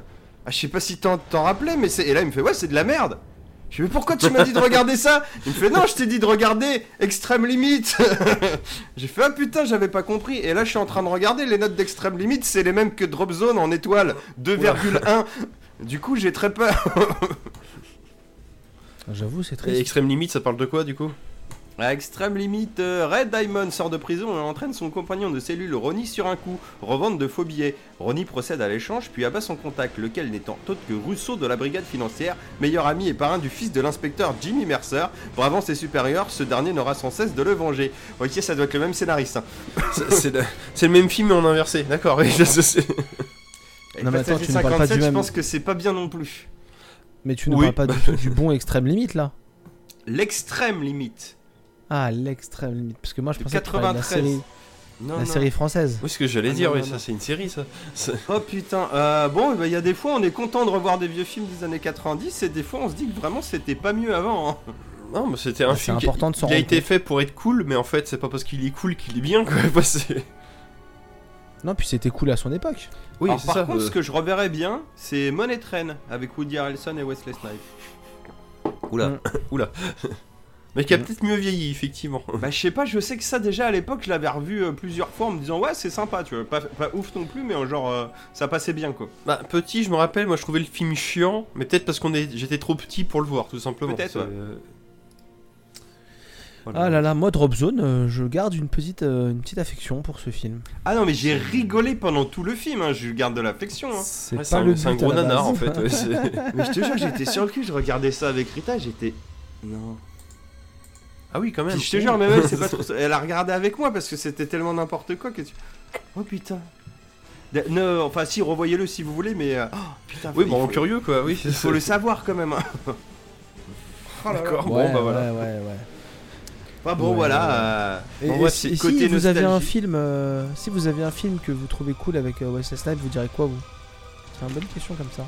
Bah, Demolition Man. Demolition oui, Man, euh, ouais, euh, et même si c'est bizarre, c'est pas mon préféré, enfin je sais pas, mais euh, j'ai un affect bizarre d'avoir, même si je le fais pas vraiment, d'avoir souvent envie de regarder Blade 2. Ne me posez pas pourquoi. Oui, Blade 2, oui. Oui, oui, ok. Je pourrais pas dire pourquoi, faut pas me poser la question, mais... Un, un film avec, euh, avec Wesley Snipes que moi j'aime bien parce que pareil, euh, film de mon enfance, c'est US Marshall. Ah, il est très bien US Marshall. oui, c'est- Marshall, c'est pas mal. oui, Euh, oui. Très sous-côté la, la suite euh, entre Du fugitif, guillemets du ouais. fugitif quoi. Enfin même Mm. univers, euh, on, on reprend le personnage du Marshall en fait. Oui, c'est ça, C'est la ça. suite, mais du côté. euh, c'est Tommy Lee Jones qui reprend son personnage, ouais, tout à fait. Et son équipe, Tommy Lee Jones, c'est son Ouais. équipe. Ouais. Mm. C'est vrai. On Et ouais, US Marshall, franchement. Ouais, très bien US Marshall. Et pour une fois que euh, Wesley Snipes fait un pseudo méchant, c'est pas vraiment Non, il a vraiment un bon rôle parce qu'il il, il arrive dans ce film-là à faire à la fois le, le gentil monsieur euh, sans histoire ou, et au contraire le super agent secret. euh, c'est euh, donc on le sait assez vite, hein, c'est pas un, pas un spoil en soi, mais c'est. euh, Ah, c'est un peu le même délire que le fugitif, hein, le monsieur n'est pas vraiment coupable quoi. Oui, mais, mais, c'est. pas. Non, mais il a vraiment euh, des deux personnalités euh, d'un point de vue. Ah mais acting, j'aime euh, beaucoup, c'est hein, moi je trouve que c'est une bonne ouais. suite. Hein. Non, non, je voulais revenir sur Demolition Man qui est quand même. euh, Enfin, Wesley Snipes dans Demolition Man, il est ouf. Ah, il est parfait, oui, c'est clair. Il Bah, est c'est- De toute incroyable. façon c'est très bon Demolition Man. Mm, mm, mm. Donc, Actionneur euh, années et- 90 un peu futuriste, vas-y, il part là-dessus. hein. Ouais, Oblige, futur oblige Judge Dredd, peu, hein. euh, même si c'est rigolo, hein, là c'est mieux. Ah, Ouais, oui, c'est clair, ça, ça vieillit très bien. Demolition Man, c'est là euh, vraiment, c'est c'est parfait pour passer au sujet suivant. Un futur un peu fou, C'est vrai. les gens euh, sont bizarres. C'est idéal. Je soigne mes transitions, les amis. encore tout faux, du coup- Spartan Et du coup, et du coup, bah, quitte à passer à des transitions, et bah transitionnons. Et Maxime, toi, tu vas nous nous faire une brève sur un, On, on va un jeu vidéo. d'un jeu qui a fait beaucoup de parler de lui, qui a fâché beaucoup de gens, mais bon, maintenant euh, que la tempête est passée, j'ai envie de dire, bon, euh, ça va quoi. Nous allons parler, alors je vais le montrer à l'écran, alors, je, je- mais je vous le dis, on va parler de Cyberpunk 2077. Donc moi j'ai la version PC en boîte, donc qui fait que c'est le jeu qui s'installe via, via GOG, donc euh, là on peut pas être, euh, on, on est, on, on est pas au plus, on est au plus près de, de la vision des développeurs, on va dire, donc c'est le, parce que GOG c'est la plateforme, euh, c'est le, bah, pour Valve c'est Steam, bah, pour euh, CD Projekt c'est GOG quoi, c'est euh, c'est leur Ouais, c'est plateforme. ça, c'est le store. euh, Je suis pas en train de dire que, que j'ai tous les patchs en amont de toutes les plateformes, hein, mais, euh, mais bon, pourquoi je dis ça? Parce que moi, le jeu, je l'ai installé mi-janvier, et je n'ai pas de bug euh, du tout. Quoi. Enfin, c'est les, les- les seuls bugs que j'ai, c'est vu que mon PC, là, il est dans ses 6 mazés, bah, j'ai des, des petits ralentissements, les graphismes sont pas à fond, évidemment. Oui. Bah, là, je joue un jeu ordinateur un peu, un peu trop récent par rapport à ma config, mais j'ai pas de bug. euh, Enfin, j'ai j'ai pas de problème de sauvegarde, j'ai pas Et eu tu, de. tu l'as essayé euh, avant patch? Bah, j'en sais rien en fait, moi je l'ai essayé quand je l'ai acheté, c'est surtout ça quoi, c'est. euh, Attends. euh, Évidemment, le, le- le Maxime. 20 décembre dernier, peut-être qu'il déconnait, mais moi, mi-janvier, il marchait très bien, quoi. Donc, euh, un mois après, euh, c'est, euh, enfin, c'est- les problèmes étaient, en grosso merdo, résolus, quoi. C'est sur ordinateur, attention. par- Pardon, Maxime, tu n'as pas acheté une carte graphique 3090 à 1500 euros? Non, non, du tout, non, non. j'ai- ben, Je suis choqué. choqué. Choqué et déçu. Ah non, Je ça suis fait, choqué et déçu. ça fait Enfin, on est PRTX et compagnie, quoi. Ouais, c'est... On est censé être des gamers, mais bon, après, je dis ça. euh, Bah, regarde la Voilà, preuve, je peux jouer à des jeux du futur Oui. sur un ordinateur très potable, donc euh, comme quoi. c'est- plaisante, hein, le mec peux qui a en trouver, sa retraite euh, joue aux jeux récents, non Moi je trouve ça bien. J'avoue. Bah, c'est un jeu récent. Ah oui, non, C'est parce que j'ai eu, craqué, hein. J'ai eu l'occasion d'avoir une grosse réduc dessus et puis bah après moi j'aime bien les trucs euh, cyberpunk et compagnie. ce- étant fan de Deus Ex et des univers à la Blade Runner, je, je lui ai dit, bon là c'est peut-être l'occasion de voir un truc assez rafraîchissant dans un univers et Bon. c'est le cas effectivement. Alors c'est bien. Alors, si on, si on tous les côtés bugs que je n'ai pas eu, au final, j'ai eu la chance d'avoir un jeu qui tourne euh, correctement. Euh, ben, c'est pas mal du tout. Alors ça pisse pas plus haut que ça, hein, c'est euh, vraiment c'est ce qu'on attend. C'est un FPS euh, GTA-like dans un monde euh, futuriste à la cyberpunk, mais c'est pas, c'est simple et efficace. hein, c'est loin d'être un, un chef-d'œuvre en soi. C'est euh, c'est intéressant. Ils ont beaucoup travaillé l'univers qui est très très très riche en termes de détails. Mais vraiment, quand je dis détails, c'est les petits détails. Genre, c'est euh, ça veut jusqu'à la. Gros gods, tout ça, tout Ah ça. non, bah non, mais même pas. ça- non, mais a ça, ça plus fait ça, il y a plus. ça, ça fait partie de, de toutes les saloperies qu'on a entendues à droite à gauche. Oui, tu vois des GOG dans un set shop, dans le quartier rouge, oui, effectivement, mais t'as pas des GOG à droite à gauche, quoi. Non euh, mais ils les ont ils les ont retirés, ils ont mis des paquets de clopes et des choses comme ça à la bah, place. ce en qui fait. est plus logique au final. Et, euh, mais, mais, ça mais quand je dis que ça fourmille de détails, genre tu vas regarder un fauteuil, tu vois la déchirure sur le cuir, euh, tu vas à un stand, t'as pas, euh, genre un magasin, t'as pas deux fois le même objet sur une, une étagère, des trucs comme ça. C'est, euh, mais ça, ça dessert pas l'histoire en soi. Mais disons que le, t'as jamais vu, eu un univers aussi détaillé est dans, un jeu de, de cyberpunk. Et euh, pareil, moi j'ai entendu plein de critiques du genre ouais les bonhommes ils se ressemblent tous et tout. Non bah non au final t'as t'as beaucoup t'as pas forcément de vieux ou de très jeunes. Tu vois clairement que les, les PNJ ont un peu tous le même âge malheureusement. Mais c'est mais, normal euh, puisque mais- c'est cyberpunk. Mais oui mais c'est pas voilà la c'est pas jeunesse des éternelle. con- des- c'est pas déconnant par rapport à l'univers quoi. Donc le jeu en lui-même est pas mal, on est plus proche, euh, ce que je disais GTA Like, on est plus proche d'un jeu type Mafia, c'est-à-dire que t'es plus amené à suivre les missions qu'à aller te balader comme ça, genre tiens je veux aller une voiture et faire des poursuites avec les policiers, non c'est pas du tout le but du jeu. hein. C'est un gros scénario avec des quêtes euh, bah, principales et annexes que tu peux faire un peu dans le désordre pour gagner de l'argent, pour, bah, pour grader ton personnage, que là pour le coup il y a vraiment un côté RPG pas très prononcé mais qui se fait par les améliorations de, bah, de ton corps et de tes armes en gros mais c'est Mhm. pas ça t'empêche pas de jouer en soi mais euh, et, en- et encore quand je dis mafia on est c'est plus mafia 2 voire mafia 3 hein. c'est pas non plus euh, la grosse qualité euh, d'un point de vue euh, c'est pas aussi carré que mafia 1 d'un point de vue euh, scénario si vous voulez euh, Ah. immersion Pas de euh, spoil, j'attaque juste le 2. Oui, non, non, mais ce- le 2 est très bien, mais un peu en deçà d'un point de vue scénaristique. C'est après, c'est là où ça pêche un peu, c'est que le jeu est bien d'un point de vue jeu, mais l'histoire en elle-même n'est pas hyper intéressante, et euh, mais, ce- mais les, euh, les, les personnages par contre sont assez travaillés et sympathiques, donc t'as envie quand même de suivre euh, ce qui se passe. C'est là en soi, où ça fait un peu Mafia 2, ce Mafia 2, l'histoire en elle-même, le pro à faux folle, mais tu t'accroches beaucoup aux personnages, donc t'as envie de voir ce qui leur arrive et tout ça, donc bon, ça c'est pas mal, t'as un- t'as l'impression de suivre un peu comme une grosse série télé avec nos, nos personnages, mais par contre là où c'est bizarre, c'est que c'est d'une l'ouverture du jeu est d'une lenteur, mais un truc de malade Ouais. quoi. C'est euh, l'introduction du jeu dure 6 heures. Littéralement. Ah ouais, C'est pas- quand même. C'est en gros sans te perdre dans des quêtes annexes parce que t- au début t- ils t'en donnent, mais moi je me suis pas amusé à aller me balader à gauche. Je veux dire, la quête principale, effectivement, t'as une partie tuto, il t'explique tes trucs et tout, mais au bout de 6 heures de jeu, il arrive l'événement qui fait que le jeu démarre entre guillemets, et là le titre apparaît au bout de 6 heures de jeu. Ce qui dans un jeu normal arrive au bout de euh, les 30 minutes, une heure et demie grand max, mais c'est. euh, et au bout de 6 heures, le jeu commence euh, enfin, entre guillemets, quoi. Mais c'est, mais c'est dommage parce qu'au début, c'est, vraiment très lent, quoi. C'est, euh, Ouais, c'est ça que j'ai demandé. C'est 6 heures qui passent euh, toutes seules ou c'est 6 heures euh, c'est, c'est lent dans le sens que tu. euh, c'est mou, c'est très mou. Euh, D'accord. début du jeu, ça commence, tu rencontres euh, ton, ce qui est ton, euh, ce qui, le, le- le personnage qui va être ton meilleur ami. Et en fait, genre pendant 10 minutes, il y a une espèce de séquence de montage à la Rocky, tu les vois, ils font les 400 coups, mais toi tu joues pas. Et après, quand le jeu, teuf, c'est ça. Quand le jeu, non, ils font la teuf, ils font des braquages, des machins. C'est des... Alors moi j'ai pris le. Alors attention, c'est moi j'ai commencé le jeu en prenant le. T'as trois choix de. De, carrière au départ, T'as, euh, tu peux choisir un personnage qui vient des corpos, c'est-à-dire des grosses sociétés qui gouvernent le monde, euh, Ghost de rue, et Badlands, c'est en gros les gens qui vivent à l'é- à l'écart, un peu à la Mad Max si tu veux. Moi j'avais pris Ghost de rue, alors forcément au départ je suis une petite frappe, euh, bah, un peu comme un personnage de mafia quoi, qui fait des, Mm. des petits larcins et petits machins. Donc au départ tu les vois via des scènes euh, petits ou préenregistrées où ils font des ils font des cases, des machins, ils s'amusent et tout. Et après quand toi tu joues, tu fais rien, t'es là mais on se fait chier. Enfin toi, on met du temps à aller faire les missions. Les premiers gunfights ils sont mous comme c'est pas possible parce que ça doit être un FPS mais c'est pas un FPS où genre tu tires le mec qui ouais. euh, bah ouais il y a un petit côté bah si t'as un flingue pourri que le mec en face de toi il a un niveau d'XP plus gros que toi bah tu vas user plus de chargeurs pour les tuer. Mais ce qui est pas déconnant dans l'univers puisque les gens sont upgradés euh, biotechniquement donc euh, Ouais, oui, ouais, que- tout à fait. que un headshot, le mec qui meurt pas, oui, bah s'il s'est mis un upgrade genre armure euh, de, de tête, oui, c'est pas. Enfin, j'invente des termes, mais toi, c'est pas déconnant en soi. Mais le Mhm. jeu, l'ouverture du jeu est d'une lenteur, donc c'est à savoir. Mais, mais après, une fois que t'es dedans, c'est assez, euh, c'est assez intéressant, euh, assez intéressant à suivre. Et, et là où c'est assez. Euh, étonnant, c'est que euh, souvent quand t'as des, des, euh, des jeux, des films ou des bouquins sur les univers cyberpunk, c'est que forcément il y a une satire En fait, c'est le, c'est le futur que t'aimerais pas avoir, entre Ouais. guillemets, il y a une petite satire politique et tout. Et en fait, là, jusqu'à présent, pas réellement. Les personnages, c'est, c'est leur monde à eux, si tu veux. Donc, eux, la- ça leur semble normal. Alors, c'est d'autant plus bizarre, en fait, quoi. discours C'est- derrière, quoi. Ouais, c'est ça, genre le mec il se fait brader, c'est normal quoi, c'est ça. Ou genre, bah t'as des. Euh, Je prends un, un- par exemple une des, des quêtes euh, secondaires où t'as. Il y a des femmes dans ce monde-là, et euh, elles deviennent prostituées mais euh, virtuelles. C'est-à-dire qu'en gros, euh, elles sont dans des, euh, des sociétés qui s'appellent des maisons de poupées, et c'est littéralement, elles sont des poupées. C'est-à-dire que les gens peuvent se servir d'elles. en fait, elles éteignent leur cerveau, puis les mecs ils s'en servent entre guillemets de. euh, de, De poupées gonflables, euh, de poupées gonflables, quoi, on va dire ça comme ça.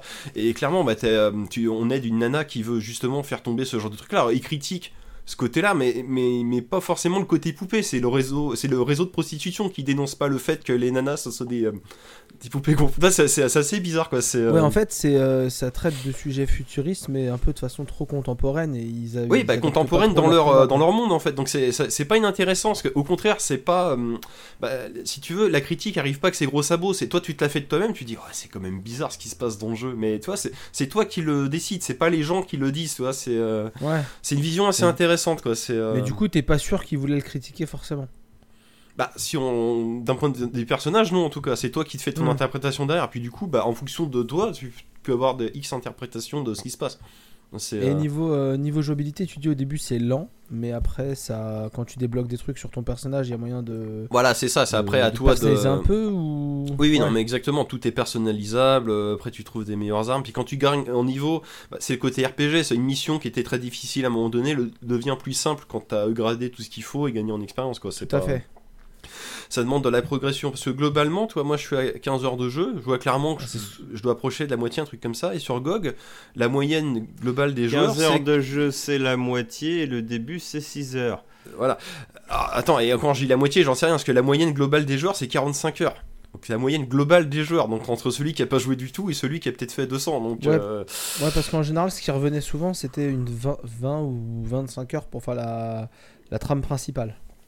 Donc après, euh, ben bon, c'est c'est encourageant ce que tu dis que c'est euh, c'est que les gens, si, euh, bah, c'est qu'ils font les caisses annexes ou qu'ils y reviennent, s'ils veulent tenter une nouvelle, euh, bah, recommencer le jeu en commençant avec une autre classe. Et, euh, Voilà, c'est ça, je c'est plutôt aussi, ouais. encourageant. Parce que je veux dire, pour moi, c'est pas un chef-d'œuvre, c'est pas un jeu euh, fou. C'est un bon jeu. C'est un bon jeu, c'est tout. Enfin, c'est un, c'est un très, même un très bon jeu, mais c'est pas un, ce sera pas un jeu pas, culte euh, ou je ne sais quoi. voilà. Enfin, Ça n'aura pas l'aura d'un GTA V comme euh, il était attendu. oui, voilà, euh, ou, euh, ou, euh, ou Last of Us ou des trucs comme ça, quoi. Ouais, euh, GTA 5, c'est même pas. Enfin, je me rappelle pas qu'il était si attendu que ça. Enfin, il était attendu, Ah, oui, parce qu'on on voulait un nouveau GTA, tu vois. Mais je pense qu'il a fait encore plus quand les gens ont vu ce que c'était, tu vois. Genre là, maintenant, un GTA 6, je pense qu'il est vraiment attendu, tu vois, en mode euh, de ouf. Ouais, c'est clair, ouais. mm. On en parlera quand ils annonceront des trucs. Ah, ça. Oui, parce que comme tu Tu dis. GTA 5 c'était entre guillemets, c'est GTA 4 en plus beau, mais avec trois personnages, trois Tout- visions différentes, ta toujours ah été saucé, ouais, genre en mode ah trop bien, tu vois, un nouveau GTA, tu vois. Genre tu le prenais, mais tu. Ouais, c'était peut-être l'époque aussi, tu vois. Genre, je pense qu'on s'excitait aussi moins vite aussi parce qu'on avait moins d'infos, Bah, quoi. Non, puis Pour- le gap était pas évident avant que tu joues au jeu, on va dire. Alors ça c'est vrai, voilà. Mais par contre pour prendre un sujet, un, un- un ti- un titre de comparaison, un truc plus récent, pour moi Red Dead Redemption 2 a eu a Ou ça, fait voilà, plus de bruit euh, avant sa sortie et après sa sortie Mm. que Cyberpunk finalement. Parce que, parce que Red Dead... euh, Red- en plus Red Dead actuellement euh, les gens disent que quand tu le, le- ce- ce- quand tu le fous sur un gros PC apparemment le machin il, explose tout quoi.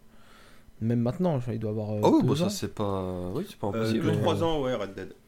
Donc tu vois, donc euh, bah, après, je pense qu'il faut pas, enfin, faut arrêter de comparer euh, Rockstar et les autres studios en fait. Bah oui, Je non, mais c'est ça. termes, euh, En termes d'échelle, en termes de. En comparaison, il est pas mauvais, hein, parce que c'est des Project Red et Rockstar, tu vois, ça reste deux grosses putains d'entités, quoi. Pour le coup. Oui, mais je pense que l'état d'esprit est pas le même et euh, euh, comment dire, enfin, et euh, enfin pour moi euh, là actuellement. Les développeurs de Cyberpunk, ils ont pas euh, autant d'expérience, euh, d'ancienneté dans le milieu que les gens de Rockstar. Alors, je suis d'accord. Après, moi, ce que, là où je suis. euh, enfin, je pense que c'était un peu l'avis de Max. Moi, c'est le côté où, euh, dans la tête des gens, c'est des rockstars et. et Ils ont kiffé Witcher 3, ils ont kiffé GTA 5. Ouais. Donc les mecs attendaient tel le Messi Cyberpunk 2077 comme les autres attendent le Messi GTA Oui, 6, c'est ça, je, je pense que c'est une interprétation des... Je pense c'est ça, c'est une interprétation des joueurs et de la presse, alors que les mecs de CD Projekt, peut-être qu'ils voulaient juste faire un très bon jeu tout court. quoi. C'est que ça, c'est- Witcher 3 a tellement bien marché, après il y a eu les séries et tout. Enfin bref, les mecs ils, ils ont, ils Ouais, ont non, popé beaucoup plus gros quand même d'un coup, que là effectivement c'est leur premier gros. Ils ont été débordés quoi les gars. Non, puis, Ils- puis sans faire de, de blagues, puis culturellement, là, c'est, on parle d'Américains versus des Polonais, c'est pas non plus la même vision euh, de- du, du Ah non, monde et de, ou même du Attendez. divertissement tout court. hein. Enfin, c'est, euh, On est totalement d'accord là-dessus. Maintenant, moi je dis que t'as des Polonais qui arrivent, effectivement, euh, mais qui ont fait seulement un vrai très bon jeu. Oui, c'est ça. Euh, voilà. Et donc vrai. forcément, je pense que l'emballement médiatique, il était un peu déraisonné.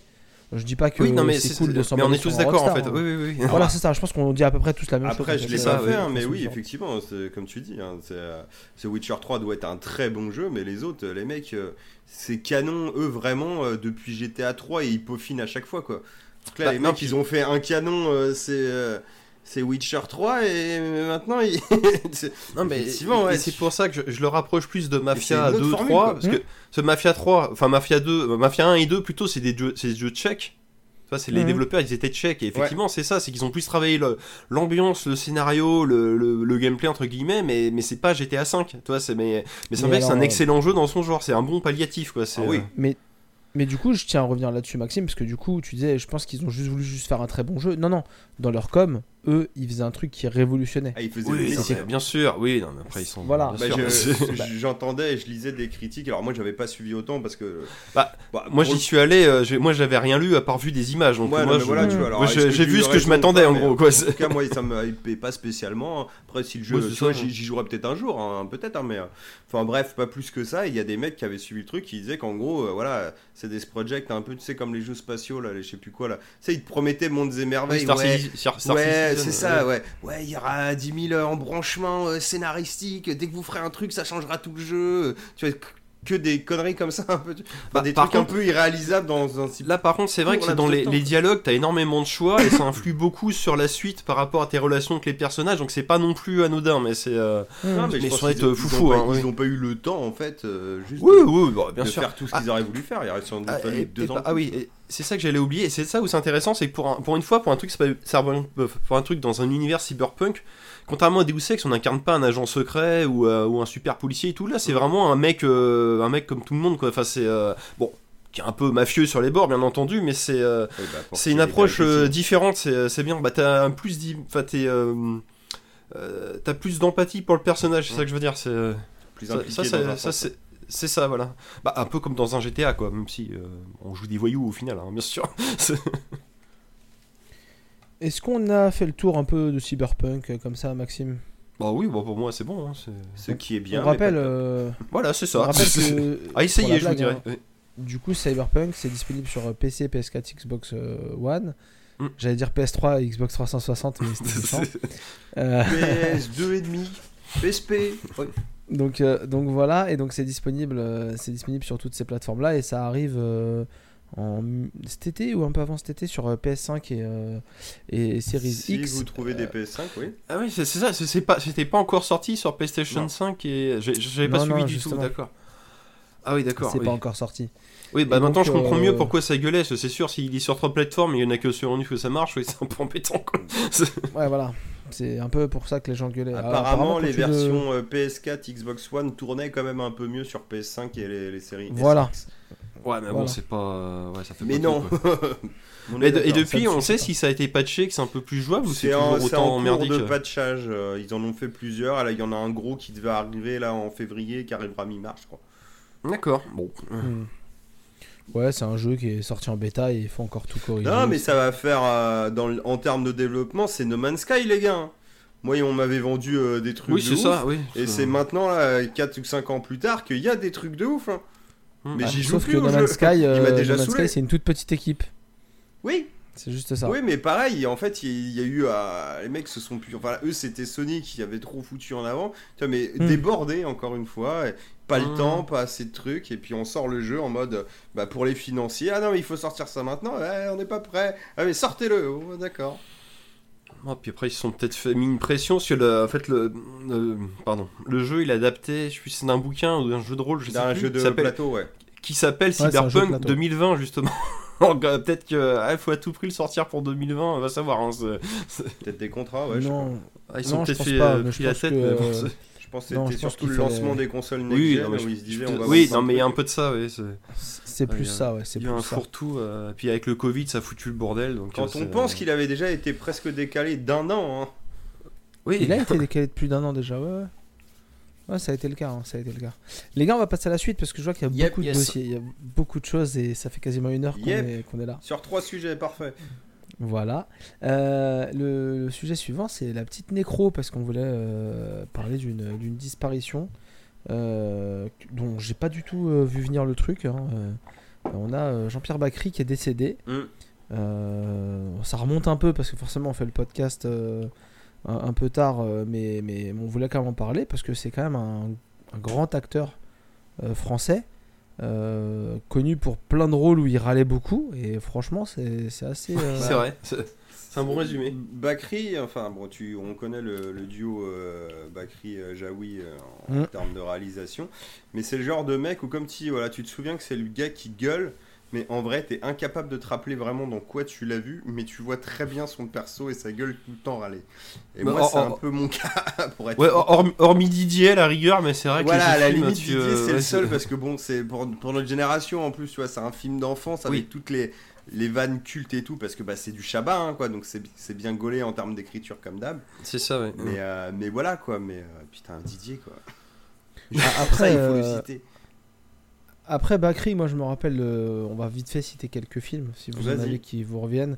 Euh, mais après moi Bakri, c'est ce dont je me rappelle parce que euh, fut une époque quand j'étais jeune et que j'habitais chez mes parents, il y avait souvent la télé d'allumée et quand tu le voyais dans des émissions de télé, t'avais quand même l'impression que le mec râler et être le, le mec un peu bougon, bougon gentil, tu vois ces choses là. euh, c'était pas que des rôles, c'était aussi sa personnalité. Oh oui, je pense. Un gentil râleur. Voilà, donc du coup, euh, du, du coup, enfin, moi, je, je, je trouvais que ça avait l'air d'être un mec super cool. Donc, euh, mais effectivement, j'ai pas vu beaucoup de films de, de lui, euh, à part, euh, à part Didier et, euh, Bah, La Cité de la peur. Moi, moi, en Ah, vrai, putain, je- j'en ai vu, tu vois, mais genre des trucs que j'ai dû voir à la télé sans avoir prévu de les voir. Et je t'avoue que si, alors là, quand je regarde, ouais, bah, le, le Grand Pardon d'Arcadie, bah, je sais que je l'ai vu, mais en vrai, je m'en rappelle plus.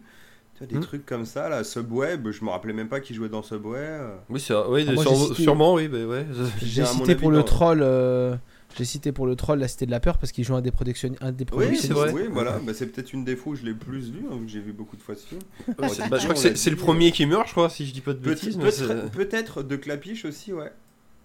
J'ai pas entendu Maxime, excuse-moi. Je crois que c'est le premier ré- ré- projectionniste qui meurt en plus, non? Euh, C'est le deuxième non, ou le troisième le quand, il, ouais, a, quand il a la gastro. Ouais. Ah oui, ok. Quand il a mangé avarié ou je sais plus quoi, là. Non, il a fait. euh, Puis il, tour- il tournait encore euh, récemment parce qu'il a encore sorti des films en 2018. Mm. Donc il était clairement pas. la- il, avait un- clairement il a eu un retraite. cancer, hein, si je dis pas de bêtises. Pe- Enfin, une longue maladie, je crois, enfin, bref. Ouais, il me semble aussi. Enfin, voilà. Donc, euh, bah, euh, Jean-Pierre, et tout, euh, écoute, c'est bien triste pour toi et tu nous auras fait beaucoup rigoler et on va te regretter, quoi. En tout cas, dans le. dans le- Mais ouais, ouais, ouais. ouais. Ah, dans le Et, paysage euh, du cinéma français, pardon. Non, c'était un, c'était vraiment un, un- un gars qui était impliqué dans toutes, sur toutes les parts du, du ciné parce qu'il faisait quand même effectivement beaucoup de scénarios avec Agnès Jaoui. Euh, et donc effectivement, c'est bien triste et regardez ces films parce que je pense qu'il était, euh, il était euh, aussi, aussi euh, marrant et, euh, et râleur dans ses films que dans la vie. Donc, euh, et c'était un personnage assez cool. Ça, franchement, euh, ça avait parlé d'être un méchant. Euh, donc c'est bien triste. Et on a, t'avais une petite nécro aussi, Mathieu, que tu voulais Ouais, aborder. Mini, euh, euh, il n'y a plus les Daft Punk. euh, Voilà. ah, ça m'a tué. Voilà. Alors après, je- j'ose croire que c'est une campagne marketing quand même. hein. Ah ouais J'aimerais bien, mais. euh, Bah, ça fait euh, plus de deux ans qu'on a des rumeurs qui font des trucs en studio et tout, donc bon. euh, Je sais pas. Alors, euh, moi, je m'attends plus à genre une espèce de CD posthume et que chacun continue de faire des choses de son côté, quoi, tu vois. Vu que ça Ouais, reste quand même des quoi. personnages fictionnels. Mais je, je désespère pas d'avoir un petit dernier album ou au moins un petit. pas un single, tu sais, mais euh, un EP, comme ils disent, un truc avec cinq chansons, tu vois, histoire de. Et Ouais, putain, c'est sorti de nulle part, ça, gars. 7 ans, euh, des petits featuring à droite à gauche, blablabli, blablabla, et là d'un coup, boum, vidéo, séparation, pff, explosion, terminé, bon. mais vas-y, Oh. c'est piste de vidéo quoi. Mathieu, Ah, il a fait. Il était en PLS au boulot, après il a regardé ça dans le métro, il était pas bien. Encore une, un coup à se retrouver dans les voies de garage, tu vois. hein. Enfin, non, mais ah là là, oh. ah non, j'étais triste, vraiment, ça m'a. Ça a touché mon petit cœur, ça m'a rappelé toute mon adolescence et plein de parties de ma vie, c'était Bah, puis surtout quand t'as pas de signe avant-coureur et que ça arrive d'un coup, t'es là. Ah d'accord, bon. c'est- telle une crise cardiaque, tu vois, mais de robot. Et, et sachant que c'est pas clair au final, parce que euh, au final on sait pas vraiment ce qu'il. Bah, il y en faire, a quoi, un vivant. Oui, voilà, déjà, oui. c'est- Bah, en fait, euh, ouais, effectivement, Mathieu a pas tort. hein, On n'est pas à l'abri d'un d'un truc marketing ou. Ah, voilà. ça, ça les empêche pas de faire un ultime album qui s'appellerait Épilogue avec plein de chansons dedans, ou voire même qui après, ce à un qui film après. ou- c'est ouais, quand tu vois qu'on est en pandémie, là, blablabla. blablabla. Alors après, en vrai, il y a toujours des enregistrements d'albums, mais c'est peut-être plus compliqué, ça, de toute façon, on pense bien. Mm. Donc là, tu, tu peux pas t'empêcher de penser, en, euh, ça se trouve, les mecs ont chié trop, ça y est, ils en ont marre, ils arrêtent. Oui, ils en ont marre, oui. Bah, après, ils bossaient quand même pas mal parce qu'ils ont fait pas mal de trucs avec euh, plein d'autres artistes. Enfin, ils ont bossé avec The Weeknd, ils ont bossé avec euh, Parcells, ils ont avec. euh, euh, De toute façon, on se doute qu'ils devaient bricoler dans leur coin. Hein. Sont, pas du genre à rien foutre, quoi. Ouais, ouais, quoi. Revenez un peu juste pour quand on Non. ouvre les sacs de concert et que je vous vois au moins une fois sur scène, quoi, putain de Alors merde. voilà, moi c'était ma vraie tragédie, c'est que j'avais raté le live euh, 2007 et euh, en fait euh, Bah oui. j'étais un peu dégoûté. Et sur Facebook, je voyais tous les potes, Twitter, machin. Ah, triste pour les Daft Punk, heureusement. euh, Live 2007 restera le meilleur concert de toute ma vie. Et là, toi, t'es là. Ta gueule Ta gueule Va te faire foutre. Je t'emmerde. Et Tu leur ouais, fais des ouais, doigts virtuels et tout. Donc euh, voilà, les Daft Punk qui sont, euh, qui sont, qui sont pas morts, mais c'est fini. Et puis au final, moi je trouve ça bien de finir euh, comme ça. Et bon, moi j'ai bien aimé leur dernier album. Ah, j'ai adoré le dernier. accroché. Celui d'avant, j'ai un peu moins aimé. Mais... Il était pas, il, il était pas hyper euh, réputé par tout le monde. Moi j'ai bien aimé. Et du coup, je me dis que c'est bien de finir sur une bonne note en fait. C'est ça, de- vaut mieux finir Ouais, en apothéose que euh, après, de c'est- David Bowie qui avait tué son personnage de Ziggy, tu vois, pour après faire du David Bowie. Enfin, je dis ça, tu vois, si même s'il continue chacun séparément, tu vois. Mais ouais, rebalancez-moi des petits sons dans votre style, quoi, parce que ça, ça fait du bien Ouais, au non, moral, puis quoi. après, ça- Même si c'est pas les euh, Daft Punk, Daft Punk, tu vois, genre, donne-moi des, des trucs bons à entendre, Bah, quoi. En fait, là, c'est là où tu mets le doigt, c'est que c'est pas des vrais personnages. Enfin, c'est des personnages justement, donc tu peux faire ce que tu veux avec. Tu peux en tuer un, puis le ressusciter. Enfin, tu, il peut, tu peux faire tout ce que tu veux au gré des besoins, quoi. C'est pas bon, même si et là, ça revenir. euh, ça sent 10 mal barré, mais, exactement, oui. C'est, en plus, on parle de robots, quoi. bah oui, non, mais c'est pas, y a pas de souci là. Et du coup, en parlant de personnages euh, virtuels euh, Complètement what the qui- fuck. qui nous font ressentir des sentiments euh, un peu particuliers, et ben on va passer Oula, à un jeu oula. que t'as fait, euh, un jeu que t'as fait en, en live. Un Mathieu. jeu qu'on a tous fait, Ah oui, que j'ai qu'on a rattrapé mon fait, retard en live, live, oui. vu que vous menaciez tout le temps de me spoiler. Donc le bien nommé Doki Doki Literature Club. Ah, puis Non, surtout, t'as vous fait, êtes des malades, les gars surtout- et puis t'as fait l'ultime, faire des trucs comme ça t'as fait l'ultime expérience. Oui, alors après, techniquement, c'est moi le malade qui ai lu à haute voix tous les dialogues pendant plus de 5 heures J'avais une bouche, c'était du carton, mon pote J'en ai bu des litres d'eau et j'ai... des- Ah, mais T'as pas fait des- ça en une fois. hein. L'autre Disons que le- Quand il y a Maxime qui te dit non, quitte pas maintenant, le twist c'est dans pas longtemps, qui te fait jouer une heure de plus, l'enculé, alors que t'avais déjà envie de pisser depuis une heure, et qu'en même temps t'as soif parce que tu lis trop. Oh, c'est des beaux Mais souvenirs de joueurs. on va, hein, on va a- la peine, eh, ouais. Le jeu en valait la la chandelle, hein. C'est rien, que- rien que la fin. euh. Bon, alors on fait une petite alerte spoiler. Ouais, c'est dur d'en parler spoiler, sans. bon, euh, De toute façon, il y a le stream euh, qui est aussi sur YouTube, hein, si jamais c'est trop alors, tard. alors désolé, hein. les gars, je vous annonce. Bah. Je viens de voir que j'ai oublié d'enregistrer le, la vidéo.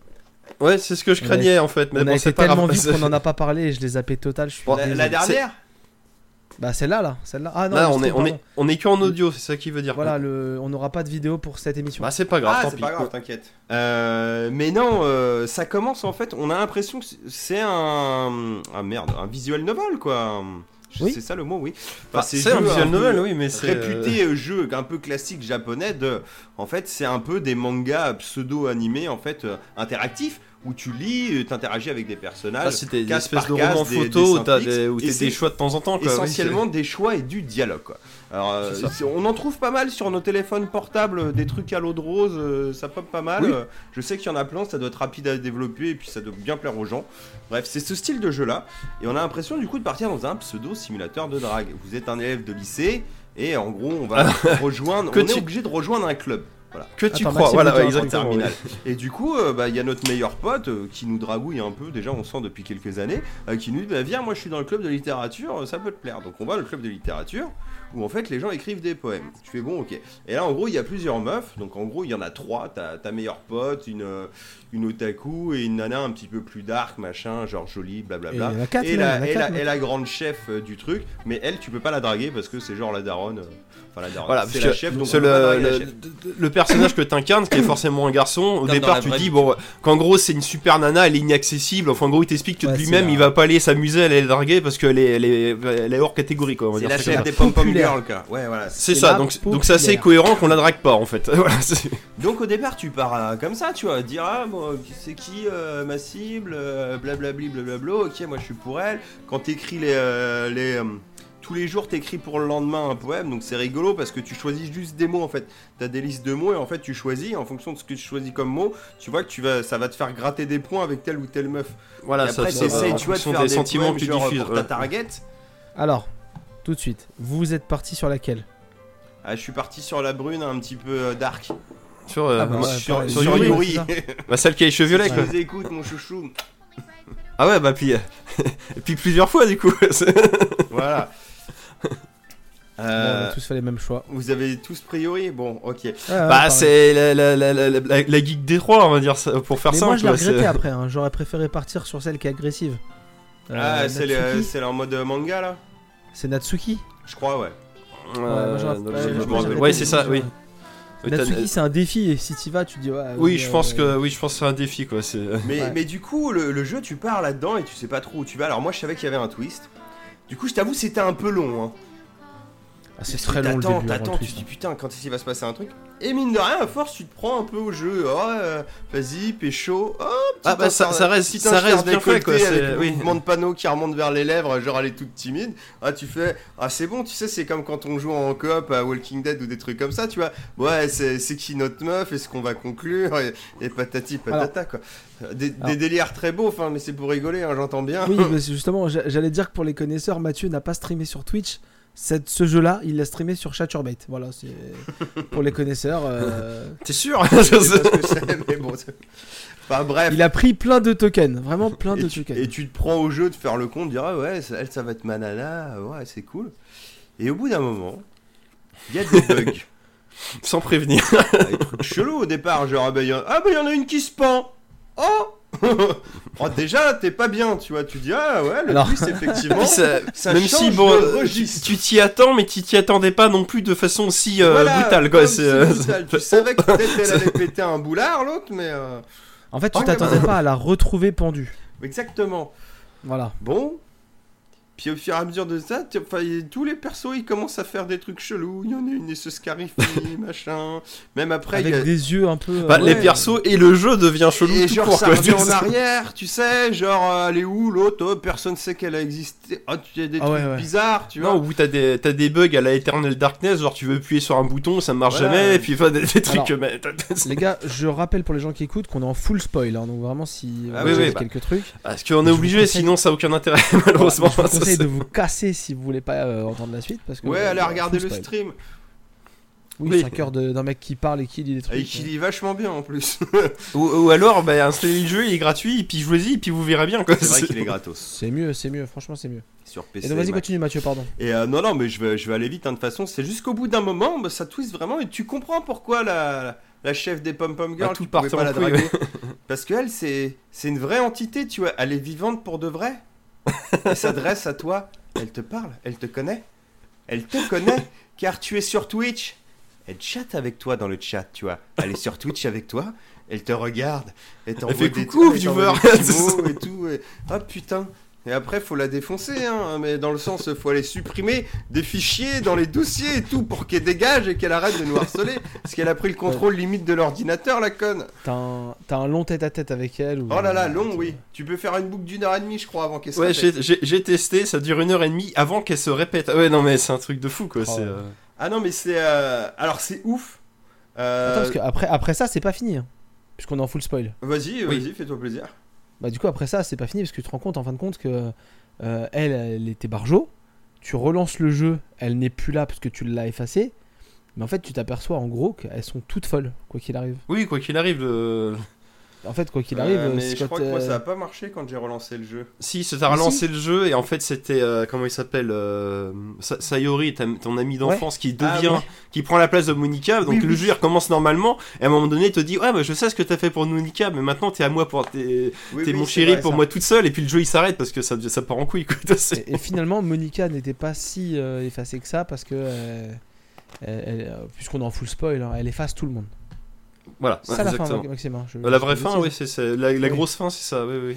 Non, mais en tout cas, même si c'est pas le jeu du siècle, euh, c'est vraiment un Ah ouais. truc à faire. C'est une Et je pense, expérience. bon, alors là maintenant vous êtes spoilé, hein, mais tant pis, mais même Bah- à la limite faites-le découvrir quelqu'un qui, qui ne saurait pas qu'il y a un twist, tu vois, contrairement à moi. Comme ça il jouerait, bon peut-être si ça le ferait chier aussi, hein, mais s'il arrive à se prendre au jeu du truc de drague, je pense que quand t'es pas au courant, putain, quand Ah, ça c'est twist, extrêmement surprenant. Ce- Moi, en fait, j'ai découvert le jeu parce que je m'intéressais au logiciel qui a permis de le développer, c'est-à-dire RenPy. Et en gros, c'était la référence en termes de, de développement sur ce truc-là. donc t'as lancé lancé- la référence. Moi, je voulais juste voir, voir comment ça se passait au niveau de l'enchaînement des images, des dialogues, enfin, vraiment en mode euh, programmeur basique. Et en fait, le truc m'a même donné une leçon de programmation au-delà de ce que j'imaginais, quoi. Ce, de... ouais. c'est le sujet du jeu, au final, Euh, Non, puis c'est moi, quand même un jeu, sans le savoir, tu l'as recommencé trois fois, quoi. C'est vrai. Euh, moi, je, je tiens à dire plusieurs choses sur ce jeu. La première, c'est Mathieu a dit faites-le découvrir à quelqu'un.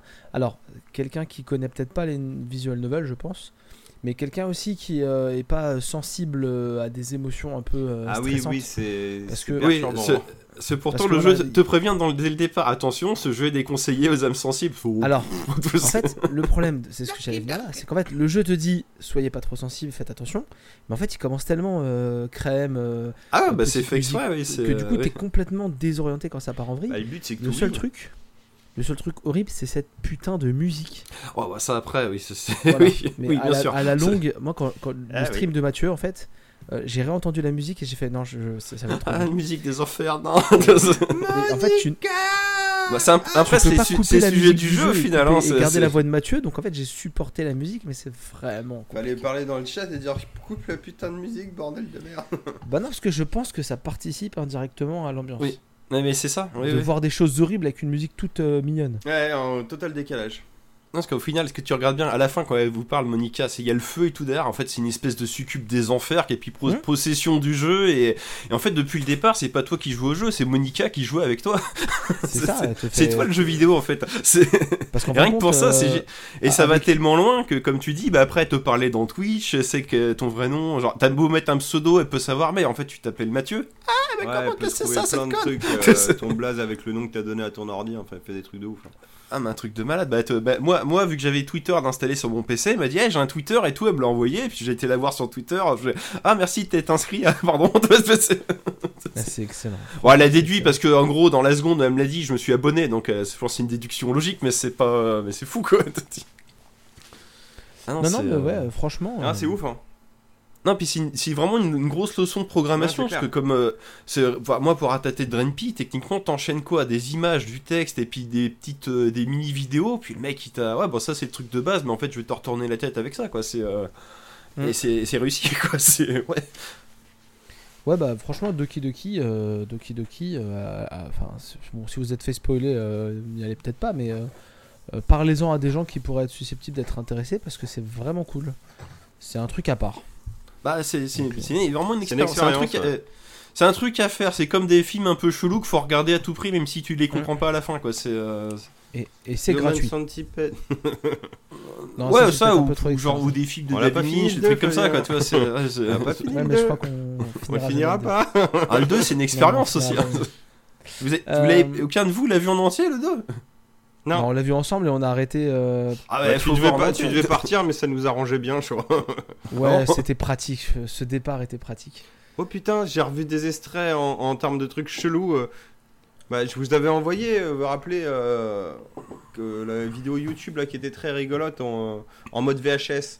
Un mec qui Mhm. raconte les films en mode euh, un peu genre Oui. wesh de cité et tout. et c'est très drôle. Enfin, moi j'ai beaucoup aimé sa chaîne. Il a pas fait beaucoup de vidéos, on a fait 6-7, mais c'est franchement Ils pas sont mal. deux en fait sur la chaîne. Et euh, il en a fait un sur Street Trash, film Oula. d'horreur euh, très crade, et il le Oula, regardait. Alors, je dis pas que c'était pas drôle, hein, mais putain, j'ai revu des images du film et je me suis rappelé à quel point ce film avait. Enfin, je l'avais trouvé choquant en termes Non, mais c'est malsain et c'est tout. nauséabond. Et oui, j'ai oui, pas ça- fini sa vidéo parce que j'ai fait non mais je, je veux pas revoir ces images là en fait. Je- Ouais, je- c'est ah, ça, faut- ouais. ne, ne regardez pas ça, hein, jamais, jamais, même pas à Non, ça, voir, c'est- pour- jamais. non, ça, c'est de la grosse jamais saloperie, regarder ça. C'est- pas bien et en plus c'est euh, c'est malaisant, c'est choquant, c'est mal. Ah, jamais, jamais street trash.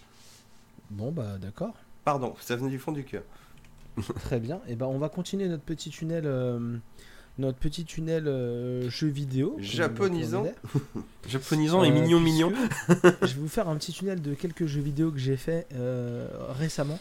On va commencer par euh, la grosse star euh, du mois de février, puisqu'il est sorti en février.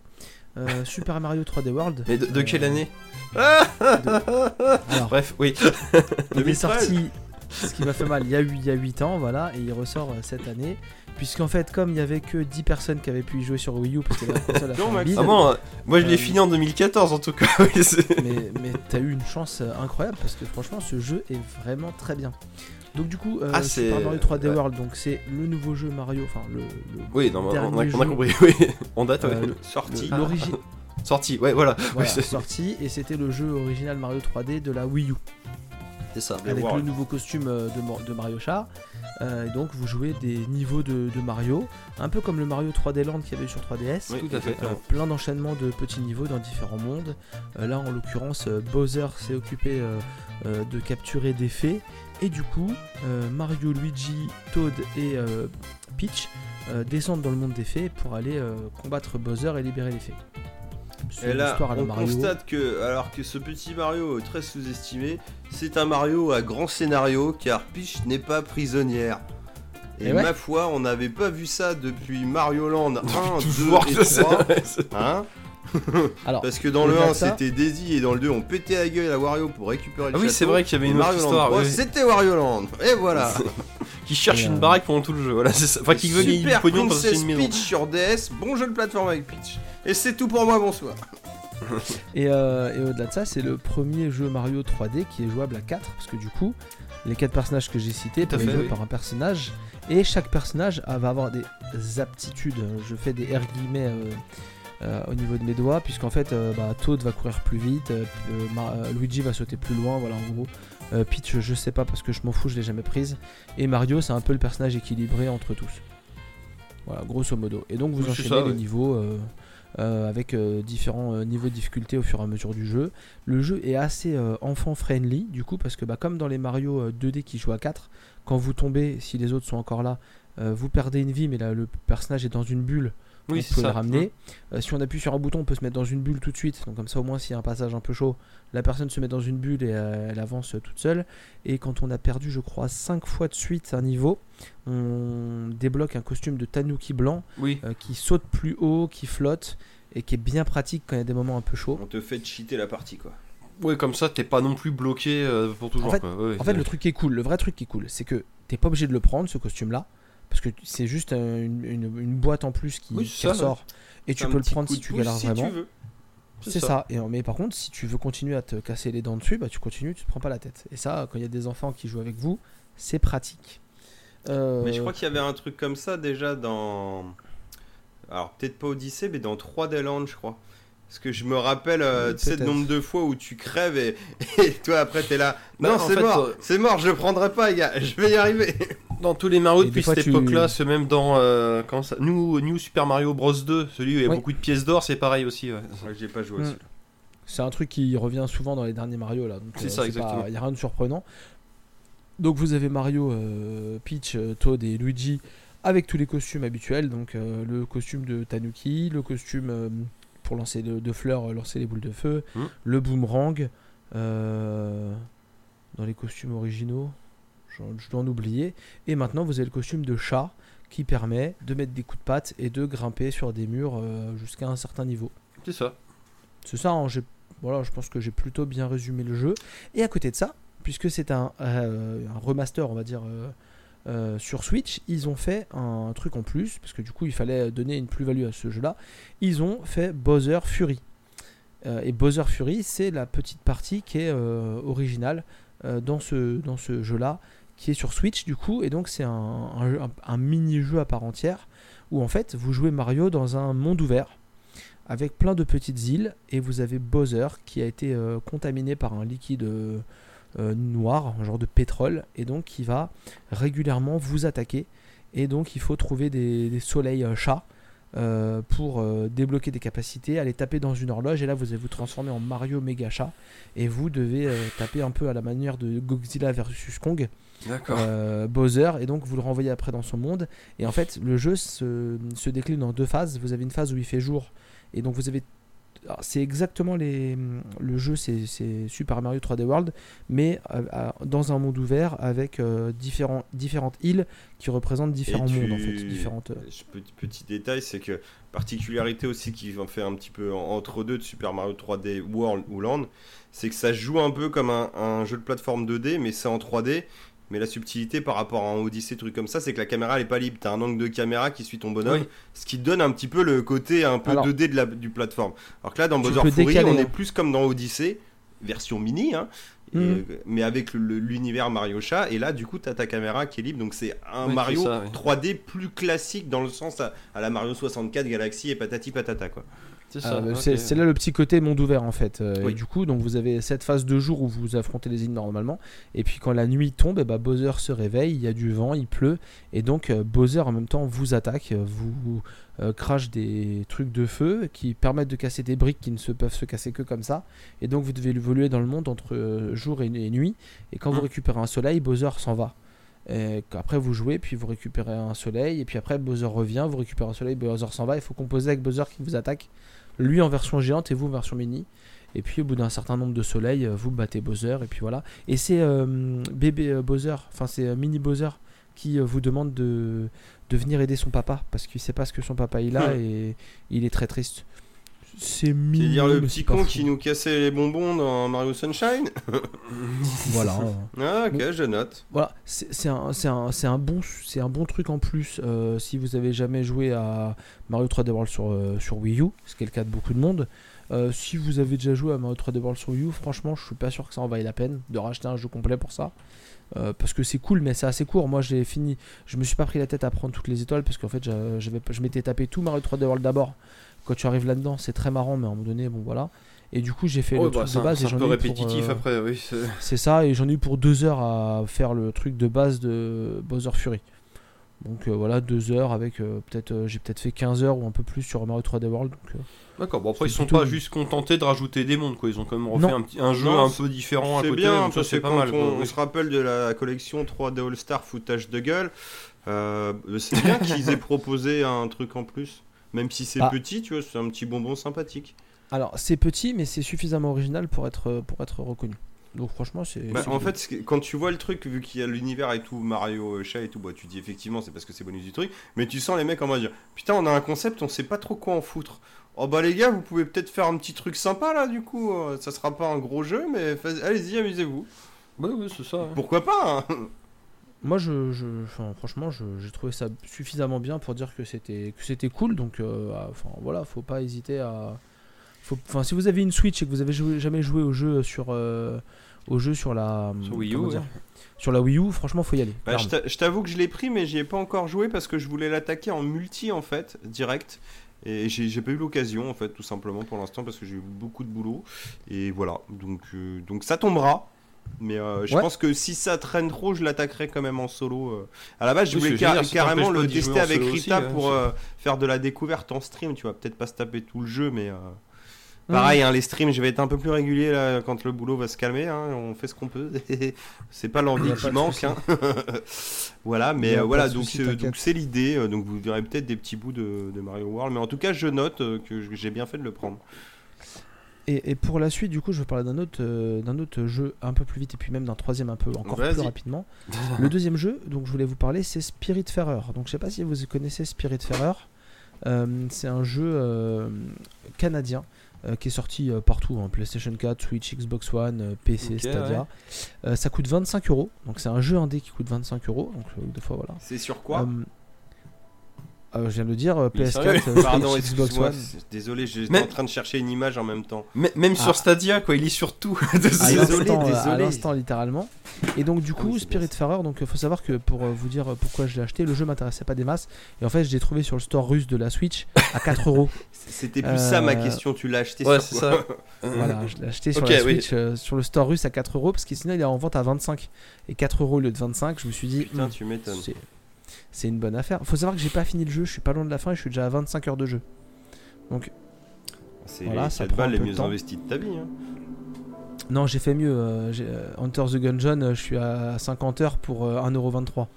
Ah, c'est les 1,23€ les mieux investis de ta vie. Par contre, pour les 4 balles, c'est Donc- Spiritfarer. Donc, euh, Spiritfarer, c'est quoi? En gros C'est un, un jeu de gestion euh, et un peu, ouais, ils disent un peu bac à sable, mais c'est surtout un jeu de gestion.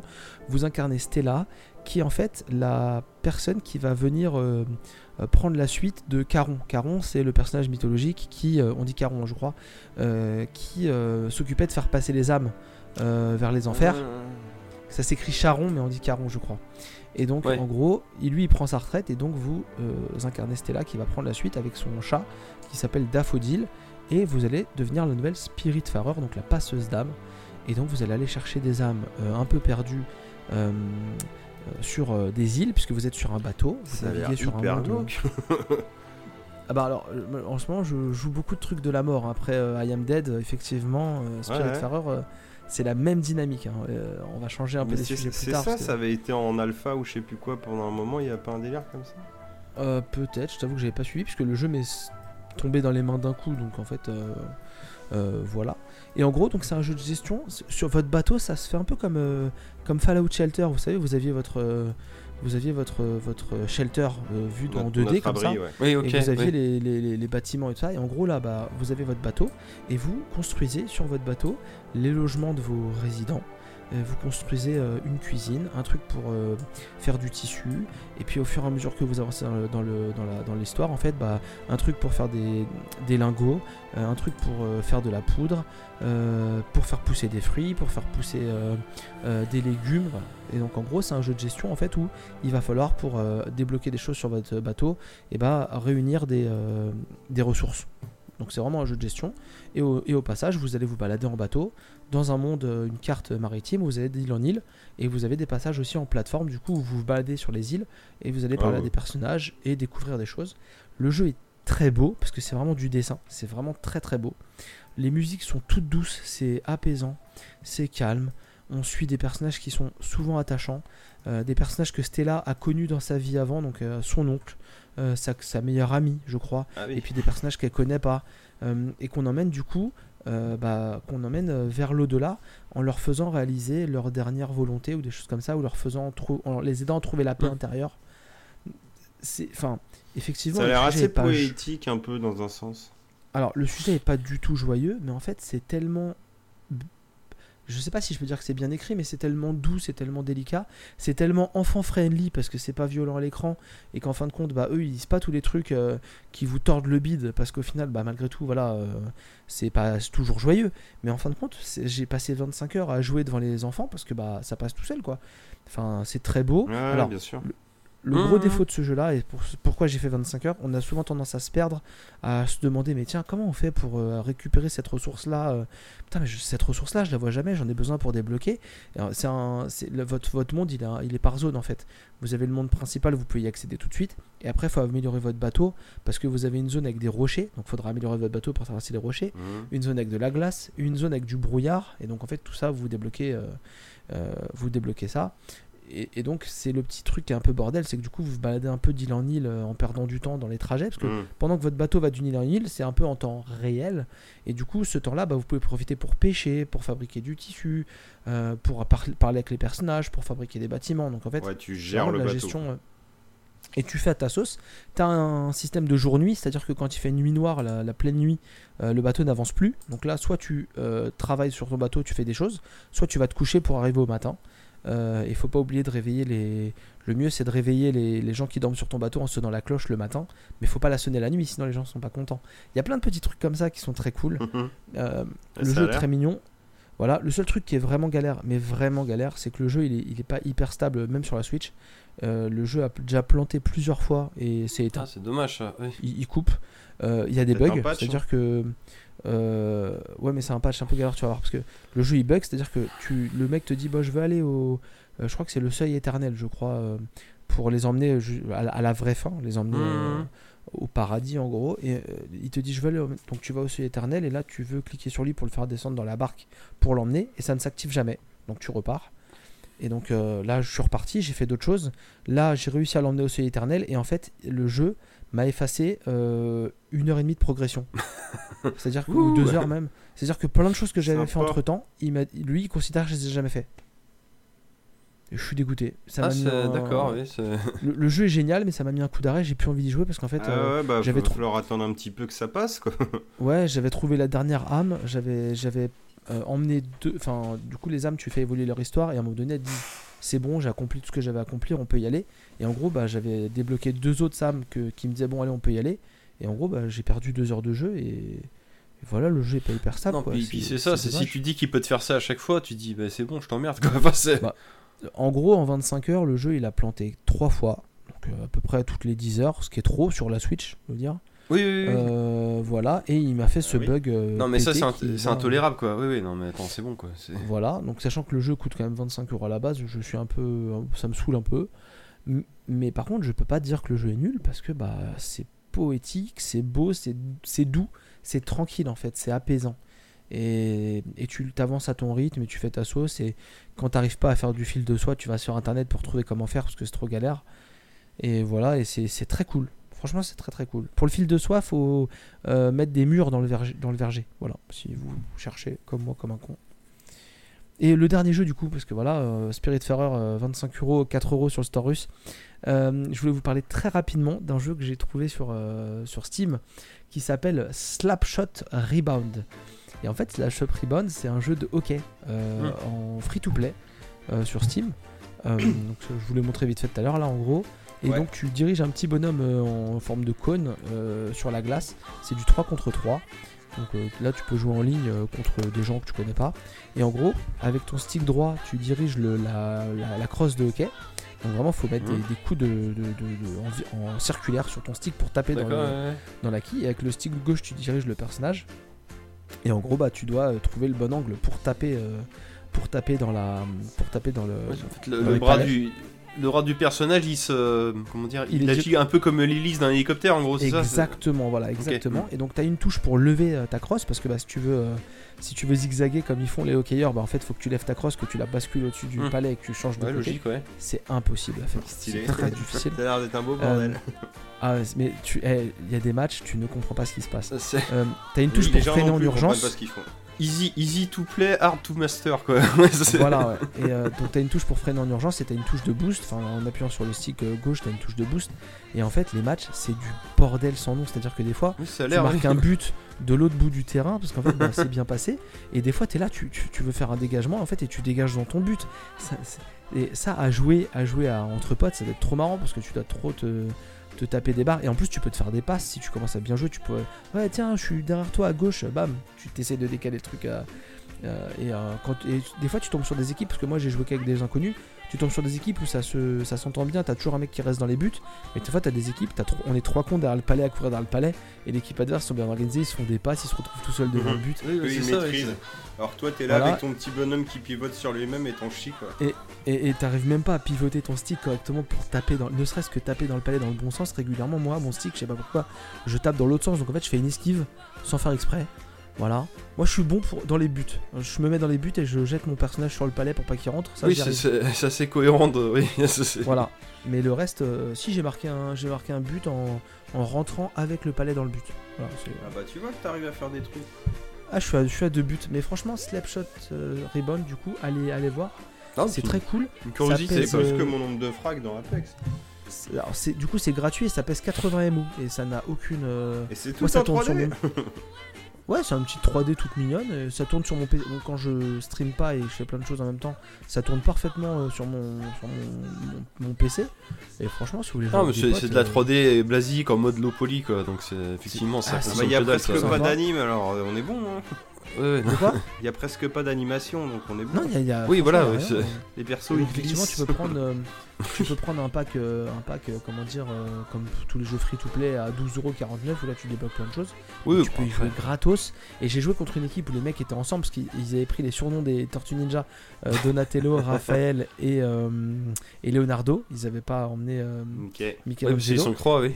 Et, et- et du coup, les mecs, ils jouaient en... donc c'était une team et ils nous ont éclaté, mais vraiment pulvérisé. Ouais, ils sont fortes, Les mecs, le jeu, ils ont dû, ils ont dû le saigner. Et donc, euh, voilà pour euh, mes trois petits jeux euh, donc je voulais vous parler rapidement. Et maintenant, comme Je on est à peu près à, à la moitié de l'émission, parce que euh, voilà, on est, on est pas mal finalement. En termes de Euh, points, c'est ça. voilà, euh, en termes de points, tu as raison, Maxime, c'est une très bonne précision.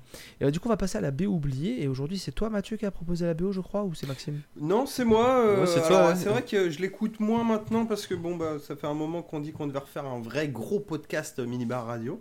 Euh, mais j'ai eu une période où je m'écoutais à, à balle toute la BO de Super 8 euh, de Gigi Abrams, qui est euh, une BO de Michael Giacchino qui faisait euh, Oui. essentiellement les musiques de Lost ou des reboots de Star Trek. Euh, D'autres choses, hein, bien sûr, hein, Rogue One Il a- aussi, il a mais pas enfin, bossé, Il fait plein de choses, ce monsieur, et c'est un, un mec dans le style à la John Williams, tu vois, genre il, il fait de Ouais, l'orchestral dans, dans son même genre. Il est un peu à l'école Johnny. Williams, bien sûr. et euh, du coup, euh, oui, bah, c'est c'est une BO que je pense. Déjà, c'est un film qui est peut-être un peu euh, sous-estimé, et, et la BO pareil. Alors, j'ai revu Bah, le film non, aussi. Alors, Mathieu, pardon, c'est pas un film sous-estimé, c'est un bon Spielberg. Bah, en fait, non. C'est justement, c'est que tu, il, il te donne pas vraiment tout ce que tu attendais. En fait, souvent pour un problème de rythme où il prend pas le temps souvent de faire les choses. Parce qu'en vrai, tout est là, hein, tout est bien gaulé et bien écrit. Mais tout est toujours un poil trop rapide que je, je m'étais dit ça en le revoyant. Genre par exemple une attaque du monstre. Tu vois, genre la- une des premières où il attaque euh, la voiture euh, du flic qui est à la station-service et tout. T'as jamais le temps vraiment, tu sais, de te poser, de te dire il y a un danger que les scènes ça s'enquille assez rapidement. Oui, ça, ça Et va du trop coup, vite. oui. T'es jamais trop trop concerné et puis des trucs cons genre pourquoi le monstre attaque le bus où il y a les mômes dedans à la fin alors qu'il pourrait être n'importe où ce putain de monstre faut qu'il attaque le bus bon bref enfin il Bah, y a deux trop trois aimé, hein, petits points comme ça qui font que mais ça reste quand même un bon film en tout cas et euh, qui a une bonne BO aussi et, et voilà si vous en rappelez pas c'est l'occasion de la réécouter en tout cas Bon, bah, du coup, on écoute euh, la BO de. T'as pris 8. le thème principal ou t'as pris autre chose Euh, alors c'est galère de trouver la BO, donc en fait ce qu'ils considèrent un peu comme thème principal, c'est euh, c'est le ending theme, c'est la zik euh, du, du générique de fin. C'est là qu'il y a le thème mélodieux qui, euh, qui fait un peu... Parce que c'est un film à thème et c'est rare maintenant, et du coup il y a ce Oui, petit thème qui vrai. revient dans cette musique mélodieuse, Hmm. qu'on a par virgule de temps en temps dans les autres musiques du D'accord, film qui sont ouais. plus action, et voilà. Et bah, ça me va très bien. Ah, Bah, très c'est bien, parti ouais. pour le, le Allons-y. thème de, de Super 8 et puis on se retrouve juste après. Ouais, à dans deux minutes.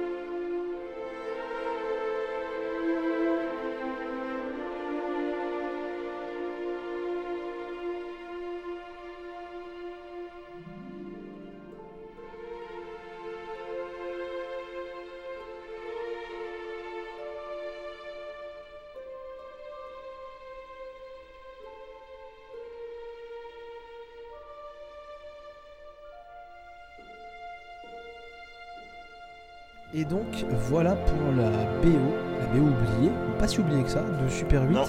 Parce que c'est pas vieux Super 8 Mathieu. Ah, super vite, c'est à quoi? C'est une petite dizaine d'années, je crois, hein, si je dis Oh, pas de bêtises. hum, peut-être de... ouais, 2008, quelque chose comme ça. 2009, ouais, Ouais. Je crois que c'est 2008, super vite. Ça c'est mes erreurs, ça, c'est mes erreurs. euh, Je pose des questions, j'ai pas les réponses, on n'a pas préparé. c'est, c'est un mauvais move. C'est pas bien, c'est pas bien. Mais en tout cas voilà, donc film de J.J. Abrams avec des enfants, un peu à la sauce. C'est 2011. putain, 2011 ça a Ouais. 10 ans. Oh ouais. Et apparemment, c'est- alors je suis sur le cul, j'étais persuadé que c'était les années 80. Apparemment, ça se passe en été 1979. Bah, c'est pas. ouais.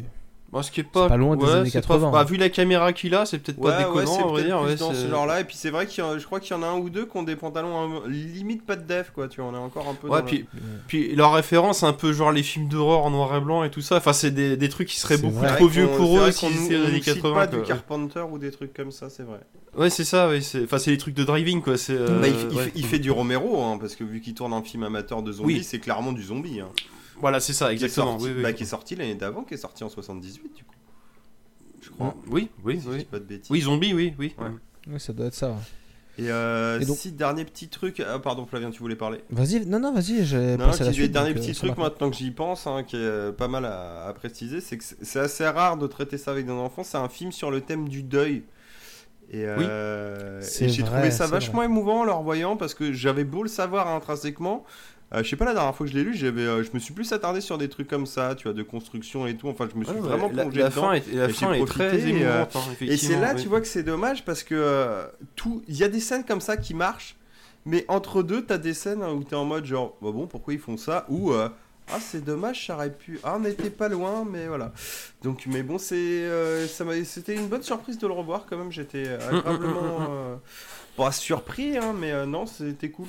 Voilà. Non, mais ça, c'est Non, un, c'est c'est vrai. un film, on va dire, d'aventure euh, assez sympathique à revoir. Tu peux le revoir plusieurs fois, ce Bah, film-là. c'est- C'est c'est pas- ça, c'est c'est qu'en- agréable à regarder. C'est qu'en Voilà, fait, il y a tellement des bons côtés dans le truc qu'il en reste un peu décevant quand tu regardes l'ensemble. quoi. C'est-à-dire que l'extraterrestre, il est là comme ça, tu comprends le délire, mais en même temps, c'est pas non plus ouf. De, tu vois, genre, c'est des petits points Oui, comme oui, ça à bien droite sûr, à oui. gauche. Mais c'est un bon film quand Mhm. même.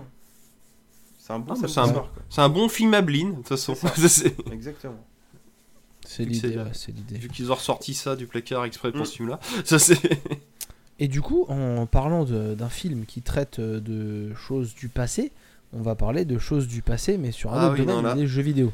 Alors là, parce que oui, parce qu'au final, à, à l'instar des bouquins et des- du cinéma, mais les, les grandes sagas ne meurent jamais, quoi. C'est. euh, Mhm. Alors là, je, je suis un peu embêté parce que j'avais préparé mon décor en fonction, mais là, on n'a pas d'image, donc. euh, Ah, je suis désolé. Bon, alors, je, je vois toute une tripotée de jeux Tex Murphy alignés dans le Ouais, fond. puis, puis j'avais mis mon Et t-shirt aussi. euh, Project Fedora qui était la campagne Kickstarter pour le dernier euh, Voilà. Tesla Effect alors, en- qui est sorti alors, il y a quoi il y a c'est- 5 ans 6 ans Oh, c'était en 2012 ça. Oh putain merde 9 ans Ah, ça pète, hein, ça fait 9 Ah, ans le temps passe vite. Et, et pourquoi et là, et, le- et effectivement, les grandes sagas ne meurent jamais, parce que là, là je, je vais vous parler d'une série de jeux vidéo qui s'étale sur euh, 30 années. Bah oui, du coup. Ce qui est ouais. assez surprenant quand je vous allez, je vais vous expliquer ce que. Alors, je vais pas rentrer dans le détail de tous les jeux. C'est euh, c'est une saga que je que je vis personnellement euh, dans, dans, dans ma, dans ma vie en fait. C'est euh, c'est comme quelqu'un qui serait fan d'un réalisateur ou qui serait fan d'un d'un bah, genre quelqu'un qui serait fan de Star Wars et qui euh, qui serait prêt à acheter tous les gadgets, à faire les conventions. à- je sais pas si vous voyez ce que je veux dire. C'est euh, Mhm. Mhm. ça va ça va au-delà des films quoi. C'est ça que je veux dire. Et moi c'est c'est mon cas. C'est l'univers que Donc- tu kiffes, ouais. Voilà, c'est ça. Alors bref, bon, je vais vous parler de la, de la saga des jeux d'aventure Tex Murphy qui sont euh, vraiment des, des jeux d'aventure assez à part dans l'univers du jeu vidéo. Parce a chaque épisode, donc actuellement, on va dire ça comme ça, il y a, euh, euh, que je dise pas de bêtises, 6 épisodes qui s'étalent sur, euh, bah, pas sur 30 ans, mais sur euh, euh, 25 ans, on va dire. Donc, ouais, 6, ouais.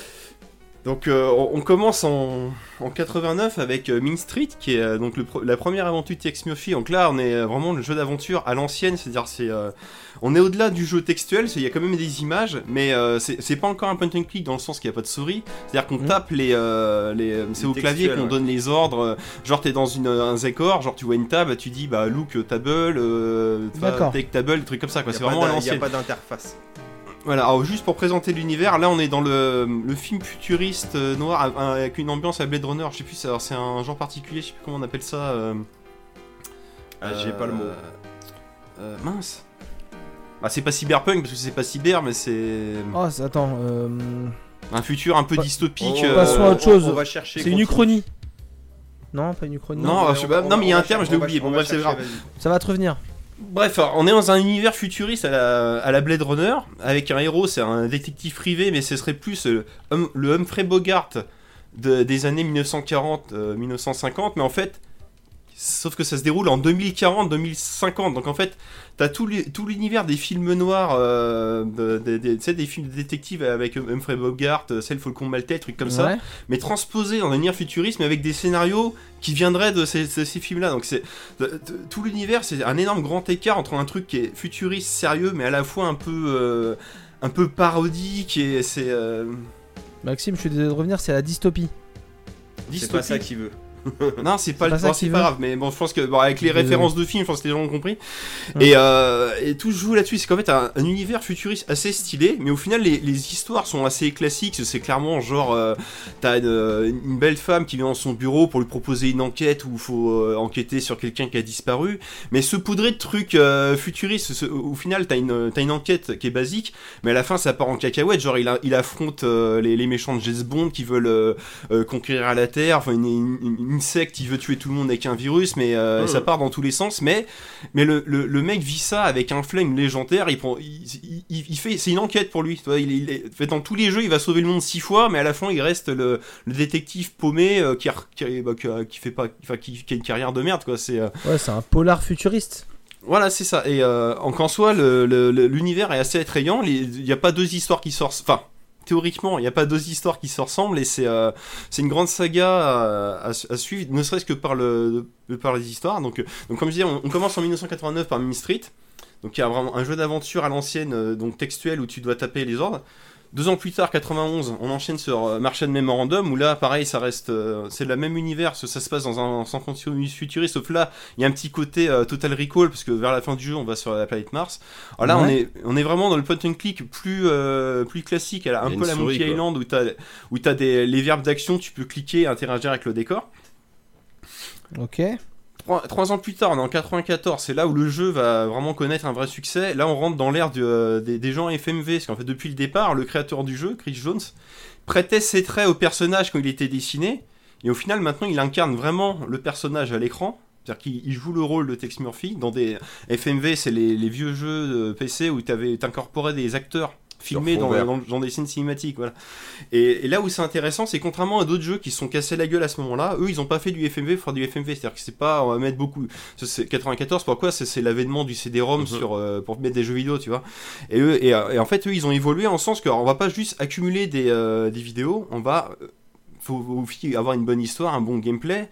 Et pourquoi je dis ça? Parce que du coup, là, le jeu, il est en 3D, temps réel, et on est en vue Ouais. subjective dans le jeu. En fait, c'est comme si on jouait à Doom, sauf qu'on interagit avec le décor pour enquêter. Et euh, bah, quand il y a quand il y a des interactions, le héros parle, euh, il y a des cinématiques pour animer l'histoire et tout ça. Mais c'est hyper détaillé, quoi. C'est, euh, on a un beau en 94, le moteur, il est assez, euh, assez bluffant à l'époque, quoi. C'est, C'est uniquement dans les phases d'enquête que t'es en 3D ou c'est dans tout le jeu? Tout le jeu. c'est euh, dans tout le jeu, oui, oui. D'accord. Bah, Qui c'est est un- euh. Qui est, qui est intercoupé de que de scènes, en fait. c'est une espèce de plus que Doom. Enfin oui, je vois. En fait, c'est comme si Myst avait un déplacement libre. Voilà, c'est ça. c'est La Un peu. différence de Myst et de Seven Guest qui est contemporain à ce jeu-là, eux, ils étaient en, en 3D précalculé, c'est-à-dire qu'on déplaçait d'image en image, et les rares animations qu'il y avait, c'était pas une animation du jeu, c'était des petites cinématiques qui s'enchaînaient pour euh, faire avancer le décor. Là, tout est en temps réel, donc c'était... euh, si tu veux, le, alors, le studio qui a, qui a développé ces jeux-là, c'était Access Software. Alors, je dis était parce que ça n'existe plus. Ils ont, à chaque fois, ils ont mis. Alors, ils faisaient des jeux vidéo, mais à côté de ça, ils faisaient aussi des, euh, du développement de technologies pour les entreprises, tout ça. Donc, ils ont toujours été dans l'innovation. Hmm. C'est assez, euh, c'est que assez intéressant à étudier comme, euh, comme saga. Donc là, c'est le, le jeu a connu, ça a fait découvrir déjà, a, a popularisé le support CD-ROM à lui Mhm. tout seul pour. Euh, qu'il a beaucoup été vendu avec des, avec des ordinateurs justement, ce jeu-là, justement pour montrer la puissance du PC, comme ça qu'on l'a super et tout ça. Et c'est comme ça que nous-mêmes nous l'avons eu quoi, et que j'ai découvert. Donc à l'âge de 11 ans cette, euh, cette saga. Alors, Comment ce ça qui-. Ce est assez rigolo dans les déplacements, en fait, c'est que t'es en, en truc libre et tu bouges le bonhomme à la souris. Et quand tu veux ça. enquêter, regarder un truc, t'appuies sur espace et en fait, ça fige l'écran exactement dans la Voilà. position où t'étais. Et là, tu, ta souris devient une loupe et genre, euh, comme dans un point and click plus classique, tu peux cliquer genre sur les objets. Voilà, euh, c'est ça, Ta exactement. phase déplacement et quand tu t'arrêtes, tu passes en observation. quoi. C'est assez sympa. Ok. C'est original en tout Et cas. donc, Après, on arrive deux ans plus tard, 96. Là, on attaque sur Pandora Directive qui reprend exactement le même moteur que le que Under a Killing Moon, donc qui était sorti en 94. ouais. Où là, ils ont juste enrichi en détail, mais là, ils ont innové d'un point de vue gameplay. C'est que le, le- c'est un des premiers jeux d'aventure. Tu peux avoir plusieurs fins différentes qui Ah, vont excellent. se débloquer en fonction de ta progression dans le jeu. Ouais, donc là, après, ils ont innové d'un point de vue scénario. On arrive en 98 où là ils sortent euh, Over Overseer, qui est un remake du Main Street qui du coup était injouable à cette époque-là. Pourquoi remake? Parce que euh, là ils voulaient, euh, ils ont eu une commande d'Intel qui leur demandait, mais ce serait vu que là maintenant c'est le DVD-ROM qui, DVD-ROM qui arrive sur le marché, on voudrait de par l'aura du jeu que vous popu- popularisiez ce support, mais en gros fallait, il fallait qu'ils fassent un jeu en moins d'un an. Donc du coup ils ont remaké une histoire pour pas perdre de temps pour faire les, euh, bah, le scénario, Ouais, pour il faire avait que la assez vite. technique à faire, quoi. Ah ça, donc c'est le premier jeu à être sorti en DVD-ROM à l'époque. Problème c'est que euh, il a été mal commercialisé parce que euh, toute la communication s'est faite comme quoi le jeu était uniquement en support DVD-ROM, ce qui n'était pas le cas, parce qu'en fait il était aux États-Unis, du moins il était vendu à la fois en CD et en DVD-ROM dans la même boîte. Ah ouais. Sauf qu'en fait la com a été faite que en fait ça, bah, le jeu s'est planté, il y a eu Les mecs ils se sont dit bah c'est mort, on n'a pas de lecteur DVD et puis pas de Il y a ça, et en plus de ça, le jeu, vu qu'ils l'ont développé trop vite, il y, a- il y avait un, un énorme bug qui fait que le jeu, tu pouvais pas le terminer.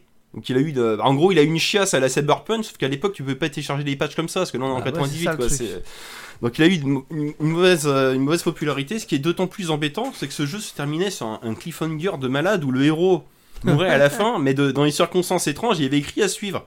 Et là, tu dis putain, qu'est-ce qui se passe? Et là, pendant plus de 15 ans, il s'est rien passé. Alors, il s'est rien passé, non, parce que. Alors, je vous montre vite fait à l'écran. Attends- Attention avec Il y a le eu- micro. Il y a eu les adaptations en bouquin de, bah, des deux enquêtes les plus populaires, donc Under Killing Moon et Pandora Directive, qui étaient quand même novélisées carrément par le scénariste des jeux, donc c'est assez fidèle. euh, bah, c'est pas des, euh, c'est pas une adaptation de, de Chias, quoi. C'est assez fidèle, euh, donc c'est intéressant pour creuser l'univers. Mhm. Et là, c'est, et là pour, euh, et pour continuer, donc là pendant 15 ans, il s'est rien passé, jusqu'en 2012 où d'un coup, un Kickstarter est arrivé. Avec euh, où Mathieu en a, en a interrogé, donc là c'est ce qui est écrit sur mon t-shirt, vous voyez Ah, pas. ça, je le- me souviens de ça. le, le fameux projet Fedora qui permettait de, de, bah de- en gros, les mecs qui sont financés pour de- apporter une conclusion satisfaisante à la saga, qui, ce qui est devenu au final le, le jeu qui s'appelle Tesla Effect et qui, en parallèle, pour la blague, ils ont également fait la novélisation euh, de, du bouquin que j'ai, bah, qui est en anglais du coup et que, que j'ai lu. Quoi. Alors sachant, de mémoire, il y avait quand même eu une, euh, une mini saga euh, radio sur le web qui tentait plus Tout ou à moins fait. d'apporter des réponses, une conclusion. euh. Exactement, ils avaient fait le Tex Murphy Radio Theater, c'était pas vraiment, alors c'était une suite sans être une suite, c'était histoire, c'était un truc de pour contenter les fans, mais en gros c'était bah, le Chris Jones qui prête sa voix au personnage, qui en gros faisait une, bah c'était pas, un- bah, pas un roman photo, mais un truc des, des petits épisodes euh, radiophoniques quoi. C'est, euh, Et c'était la D'accord. suite ou pas ou c'était d'autres enquêtes? Je sais, je sais plus trop, bah j'ai pas vraiment pu écouter vu que c'était que en anglais malheureusement, et euh, je, mais c'est bah, de grosso merdo c'était pas très intéressant, c'était vraiment histoire de, euh, c'était eux ils avaient fait ça pour déconner quoi. Parce que- parce qu'entre temps le souci c'est ça, c'est qu'Access avait été racheté par Microsoft. Parce qu'en parallèle, cette société-là faisait également des jeux de golf. Et en fait, Microsoft, ils ont fait bah, un peu comme de, quand des studios se font racheter, ils se sont mis en mode euh, Non, mais vos jeux d'aventure, on en a rien à foutre, vous allez faire que les jeux de golf. Et en fait, ils ont été dépossédés Ah ouais de, leur, euh, Ouais, de ouais. leur création. Bah, jusqu'en 2012, au final, le, con- le- les, les droits n'ont pas été renouvelés par Microsoft et donc ils ont pu récupérer les droits de leur bébé. Et donc c'est pour ça qu'ils ont pu faire le- bah, un Kickstarter parce que finalement, t'avais plus les fonds pour financer un jeu. Donc Alors, en Dont fait, tout le les avait oublié, ils quoi. font un jeu que tout le monde kiffe. Et apparemment, qui se vend bien, qui est un peu un truc. euh, Bah, C'est parce que le dernier en date c'était bien foiré au box-office quoi. bah ouais, c'est ça. C'est euh, Ouais, mais malgré tout, t'as des mecs qui gèrent un truc un peu technique, un peu cool. Tu t'appuies dessus quand même. Tu leur fais pas faire juste des trucs de golf. C'est un peu Bah, nul. non. ça c'est euh, Microsoft. Hein, faut C'était pas, pas, chercher encore comprendre, Microsoft qui faisait des Xbox gars donc ils étaient pas en mode genre ah le jeu c'est cool Ouais, dépensons c'est des ça, c'est milliards là, de on est en 97, 98, quoi. Ouais, voilà, c'est. Ouais. euh, On est en mode, euh, euh, quand il y avait écrit Microsoft Game Studio au début de ton jeu, tu te disais, oh putain, ça va être chiant. Alors que c'est dommage qu'en parallèle, c'est eux qui ont financé Age of Empire, donc c'est un peu bon. bref, Age of c'est- Empire, euh, c'est mythique, mais c'est un peu chiant quand même hein, quand tu le lances. hein. C'est un peu mou du slip quand même ce bordel. Ah bah c'est oui, ça vieillit, ça vieillit. Non, déjà à l'époque, je trouvais ça chiant. Euh, mais c'est mes goûts personnels. hein. Mais tu vois, c'est marrant, euh, Maxime, euh, pour en parler vite fait, que tu parles de, de, de ce sujet-là Parce que du coup, il y, a- il y a un anniversaire, il y a une chose comme ça pour euh, motiver ce. Attends, ce j'y viens, j'y viens. C'est- Alors, parce que du coup, il y a une du vidéo coup- YouTube que j'ai vue il y a pas longtemps sur le même sujet. Bah viens-y, D'accord. viens-y. Ouais, ouais, alors donc 2012, le Kickstarter, donc le jeu sort finalement en 2014. Alors là, donc ça a été Kickstarté, bah le jeu est pas à la hauteur, euh, bah, c'est euh, bah, c'est les jeux Kickstarter de l'époque, quoi. C'était euh, c'était les suites t'attendais pas, mais c'était pas. Là pour le coup, on n'était pas au fait techniquement, parce qu'ils ont utilisé Unity pour faire le jeu. Alors il est sympa, mais alors, il- enfin, au niveau gameplay, c'est sympathique, mais c'est pas fou. Mais au moins, ça apportait une bonne conclusion à l'histoire, parce que du coup, le souci, c'est que vu que c'est des en FMV, bah les acteurs ils vieillissent. Parce qu'en Ouais. 94, le mec qui faisait Tex Murphy, il avait 40 ans. Donc en 2014, bah, il en avait euh, 60. Tu vois, donc, euh, et ils ont, ils ont trouvé un scénario qui permettait d'expliquer la disparition du héros pendant euh, tout ce laps de temps. Donc ça, c'est assez ingénieux. Ah putain, il a été Ouais. amnésique. Bah, en gros, c'est ça. c'est pas ça, puis un dédoublement de personnalité qui fait qu'il avait eu une autre vie pendant 10 ans. Et bref, c'est euh, c'est assez ingénieux. Et, et, et depuis 2014, plus rien. C'est donc parce qu'au final, ils étaient contents, ils avaient apporté une fin à Bah, la série oui, et tout bah, ça. c'est très bien en même temps. Et là où c'est rigolo, c'est que, comme je vous disais, moi, c'est une saga qui m'a hanté pendant toutes ces années-là, parce que en 98, quand j'ai joué au dernier épisode, bah, j'avais 13 ans, un truc comme ça, et en gros, il y a écrit à suivre. Mais sauf qu'au départ, entre 98 et 2001, où ça a vraiment été euh, expliqué qu'en gros, il n'y aurait plus jamais de suite, bah, au départ, ils nous disaient, oui, le jeu est en développement, ça va arriver, et puis au final, c'est Microsoft qui leur a dit, non, vous arrêtez vos conneries, on s'en fout, quoi. Alors toi, t'es là, merde, t'es en plein milieu de l'adolescence, quoi, il n'y a pas une suite à mon jeu et tout, alors bon. Du coup, bah, début d'internet aidant, bah, tu, moi j'ai trouvé des sites de fans où il y avait, bah, t'avais carrément the inofficial Tex Murphy website, machin, des trucs, des, bah, c'est justement là où tu trouvais le, le programme. Edo, des, des gens qui avaient écrit des novélisations de, des euh, amateurs pour, pour créer des suites et tout ça, enfin c'est, euh, tout ça. Et il y avait même Ouais. des projets où les mecs ils voulaient refaire euh, des, des vieux jeux, mais les refaire à leur sauce et tout ça. Bon, bref, c'était, ça partait en tous les sens et c'est, bon, c'était intéressant. C'est quand t'as rien à, à alimenter euh, ta passion, tu, bah, tu te regardes ces trucs là quoi.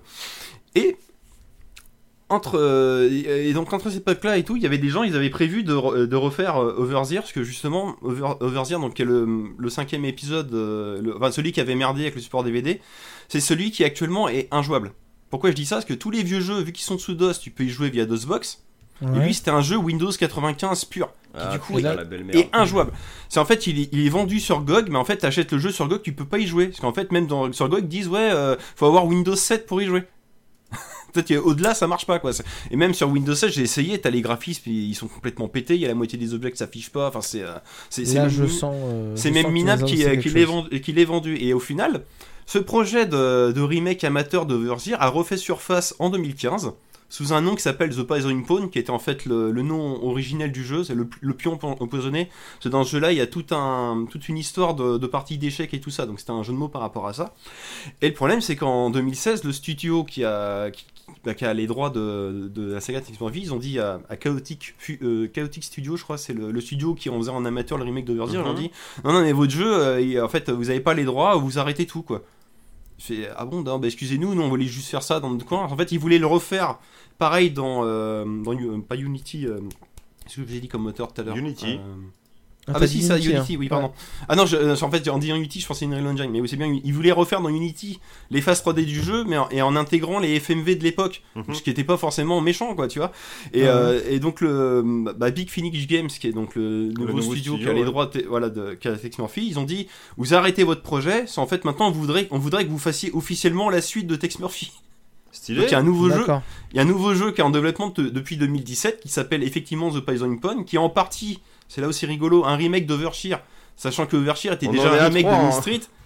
Et en fait, c'est le, ça, ça va être une espèce de Tex Murphy All Stars, parce qu'en fait, vu que dans l'épisode d'avant, Tex était amnésique, il se rappelle de souvenirs de ses anciennes enquêtes, donc de, tous les anciens jeux, donc ils vont faire des, remakes de, de- des scènes cultes des vieux jeux, mais, tout en gardant en trame de fond que c'est un remake d'Overshear, parce que ils vont creuser l'histoire et puis expliquer des trucs et en gros te montrer qu'il y avait des liens, que tout était interconnecté. Et donc du coup, Chris Jones, bah, qui, est- vieillit, qui continue de vieillir, réinterprète son personnage pour des scènes cinématiques inédites. Et, euh, mais sauf que et, et voire même ils avaient même prévu de faire une compati- compatibilité avec euh, Oculus Rift et compagnie pour vraiment apporter encore plus d'immersion. Euh. Donc bref, ça, ça arrête jamais. Ils sont toujours. en bref, ils sont repartis dans l'innovation les mecs. Mais sauf que depuis 2007, on il y avait un teaser qui était Jones 5. J'ai peur. Ouais, bah, c'est un peu ça quoi, mais, mais sauf que contrairement à Indiana Jones, le 4 était bien. Enfin, le- le- l'épisode, euh, voilà. Ah, il y Le avait pas dernier, les singes quoi.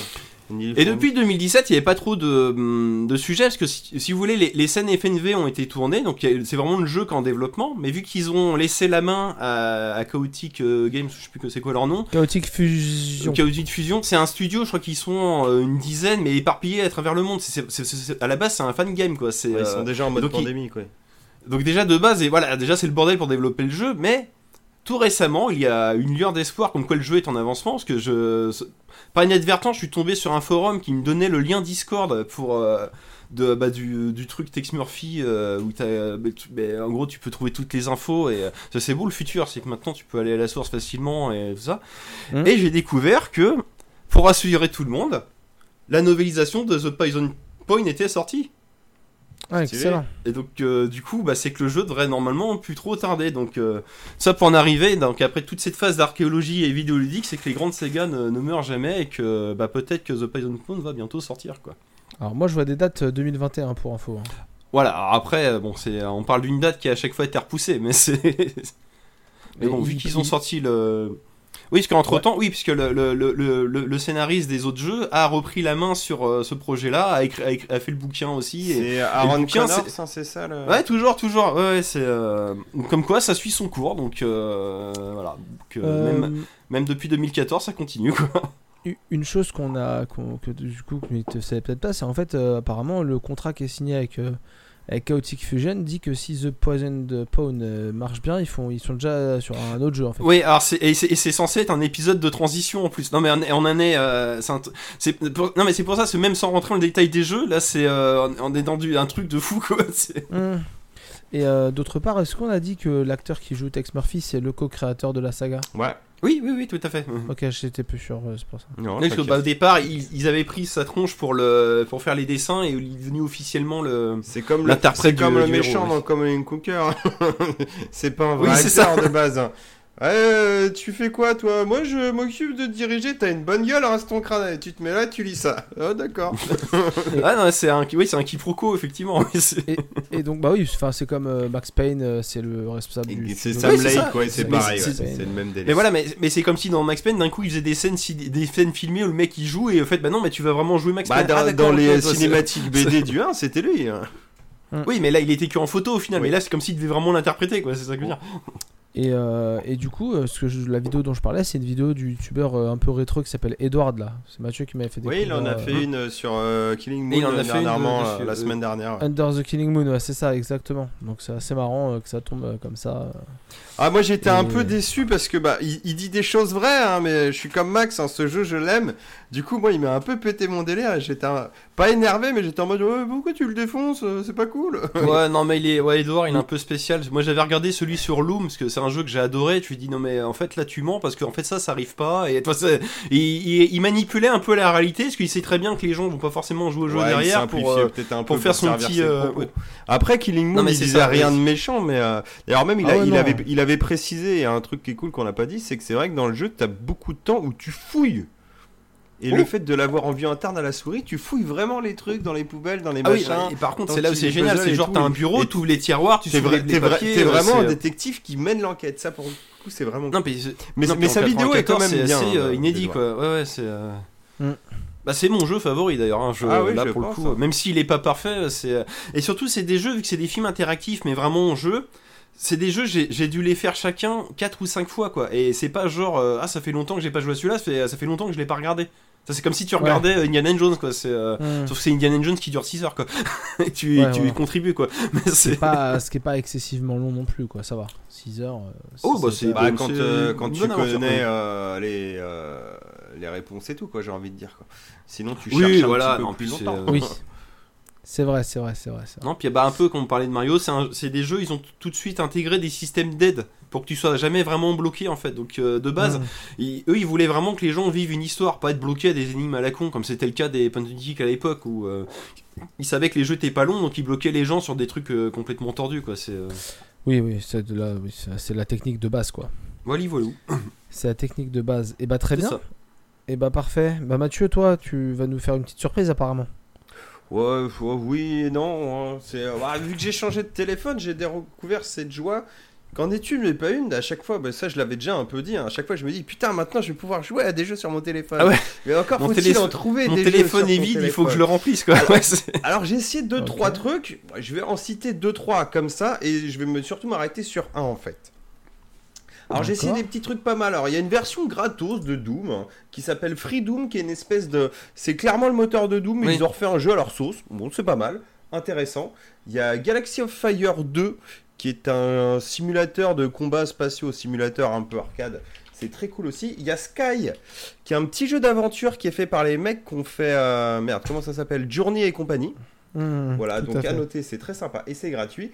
Et moi, je vais m'arrêter sur deux choses. Bon, alors après, j'ai essayé des conneries de F1 mobile, des jeux de, de plateforme avec un, un chat qui s'appelle Cartbird et des trucs comme ça.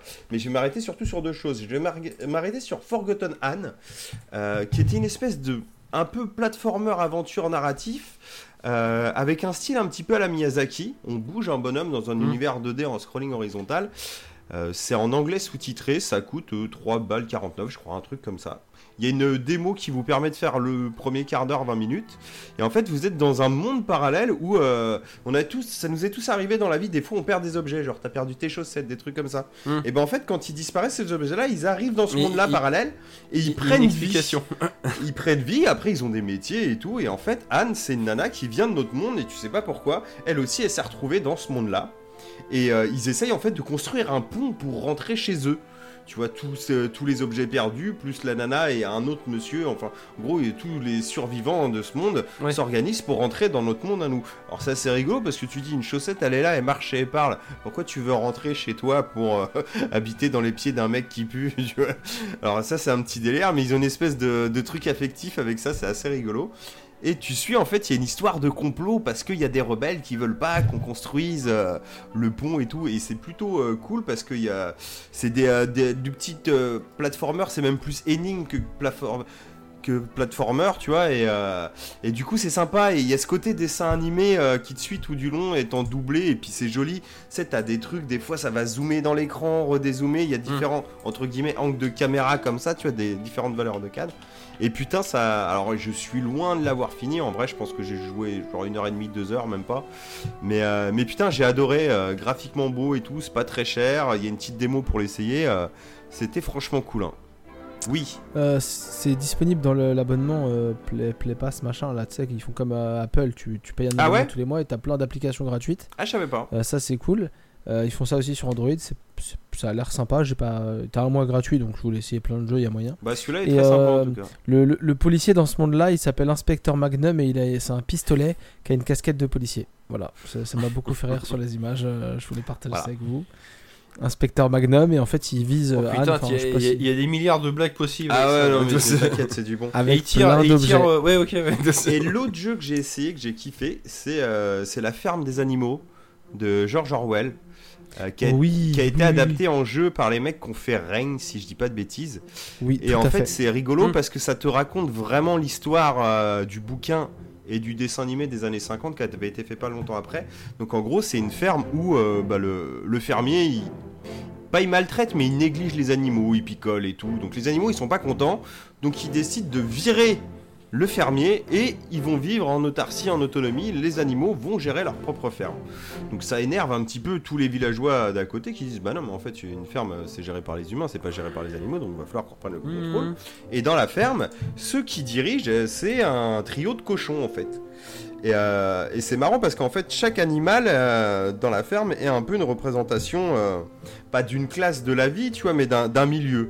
Il va y avoir les souris euh, qui sont là, elles sont dans tous les recoins, elles mangent à tous les râteliers. En gros, c'est un peu les journalistes, tu vois, les trucs comme ça. Le, ouais, ch- cheval de trait, c'est un peu, l'ouvrier. euh, les cochons, bah, c'est chacun plus ou moins pas un parti politique, tu vois, mais un style de politique, Oui, euh, non, genre c'est de l'extrême droite, de oui, machin, oui. tu vois. Et il y a plein de trucs comme ça, et c'est rigolo à faire.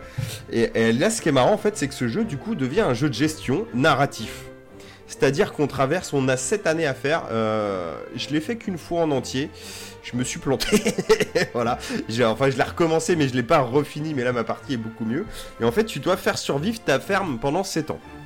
Euh, sachant qu'assez régulièrement, il, y a des, euh, il se passe des choses. Genre, par exemple, les fermiers de la ferme d'à côté t'attaquent. Tes animaux peuvent mourir et patati patata. Donc, en gros, tu gères. tu as quatre phases par an et à chaque fois, tu gères tes saisons. Donc, tu dois dire Ah bah voilà, bah là, on va, on va planter du blé parce qu'on a besoin de faire des récoltes. Ah, peut-être la grange elle est cassée, donc faudrait la réparer. Et en fait, à chaque Mm. fois, tu choisis. Chaque animal propose un truc. Enfin, il y a à chaque fois deux trois animaux qui proposent des choses et à chaque fois c'est euh, genre est-ce que ça va plus dans le sens euh, de la ferme des animaux ou est-ce qu'on est plus dans le sens des humains? Et en fait, t'as jamais vraiment de bonne réponse. C'est à toi de composer. C'est-à-dire que moi, il y a des fois, je disais mais non, mais les gars, vas-y, on va faire du blé là. Enfin, pas de la thune, hein, mais on, on va planter du blé comme ça, on aura plein de réserves pour l'hiver. Comme ça, il y a personne qui meurt de faim et tout. Et du coup, je négligeais des trucs. Genre, je disais non, non, tout le monde genre va faire les récoltes et euh, on répare pas le toit de la grange. Du coup, la grange pendant l'hiver, le toit il se Du coup, il y a des vaches qui mouraient. Après, t'étais dans la merde. Ou tu décidais de construire un moulin pour faire des trucs, patati patata. Et ce qui est marrant, c'est que ça beau un jeu de gestion narrative, donc du coup, tu peux perdre. euh, dans le sens où tes animaux meurent en fait au fur et à mesure si tu t'en occupes pas bien. Mais en même temps, c'est ça qui est ouf, c'est que tu fais des choix du coup narratifs et en même temps ils arrivent à te faire suivre vraiment l'histoire du bouquin. C'est-à-dire que si euh, t'as beau bien t'occuper de ta ferme, si un perso il fait un coup d'état, ça arrivera le coup d'état, tu vois.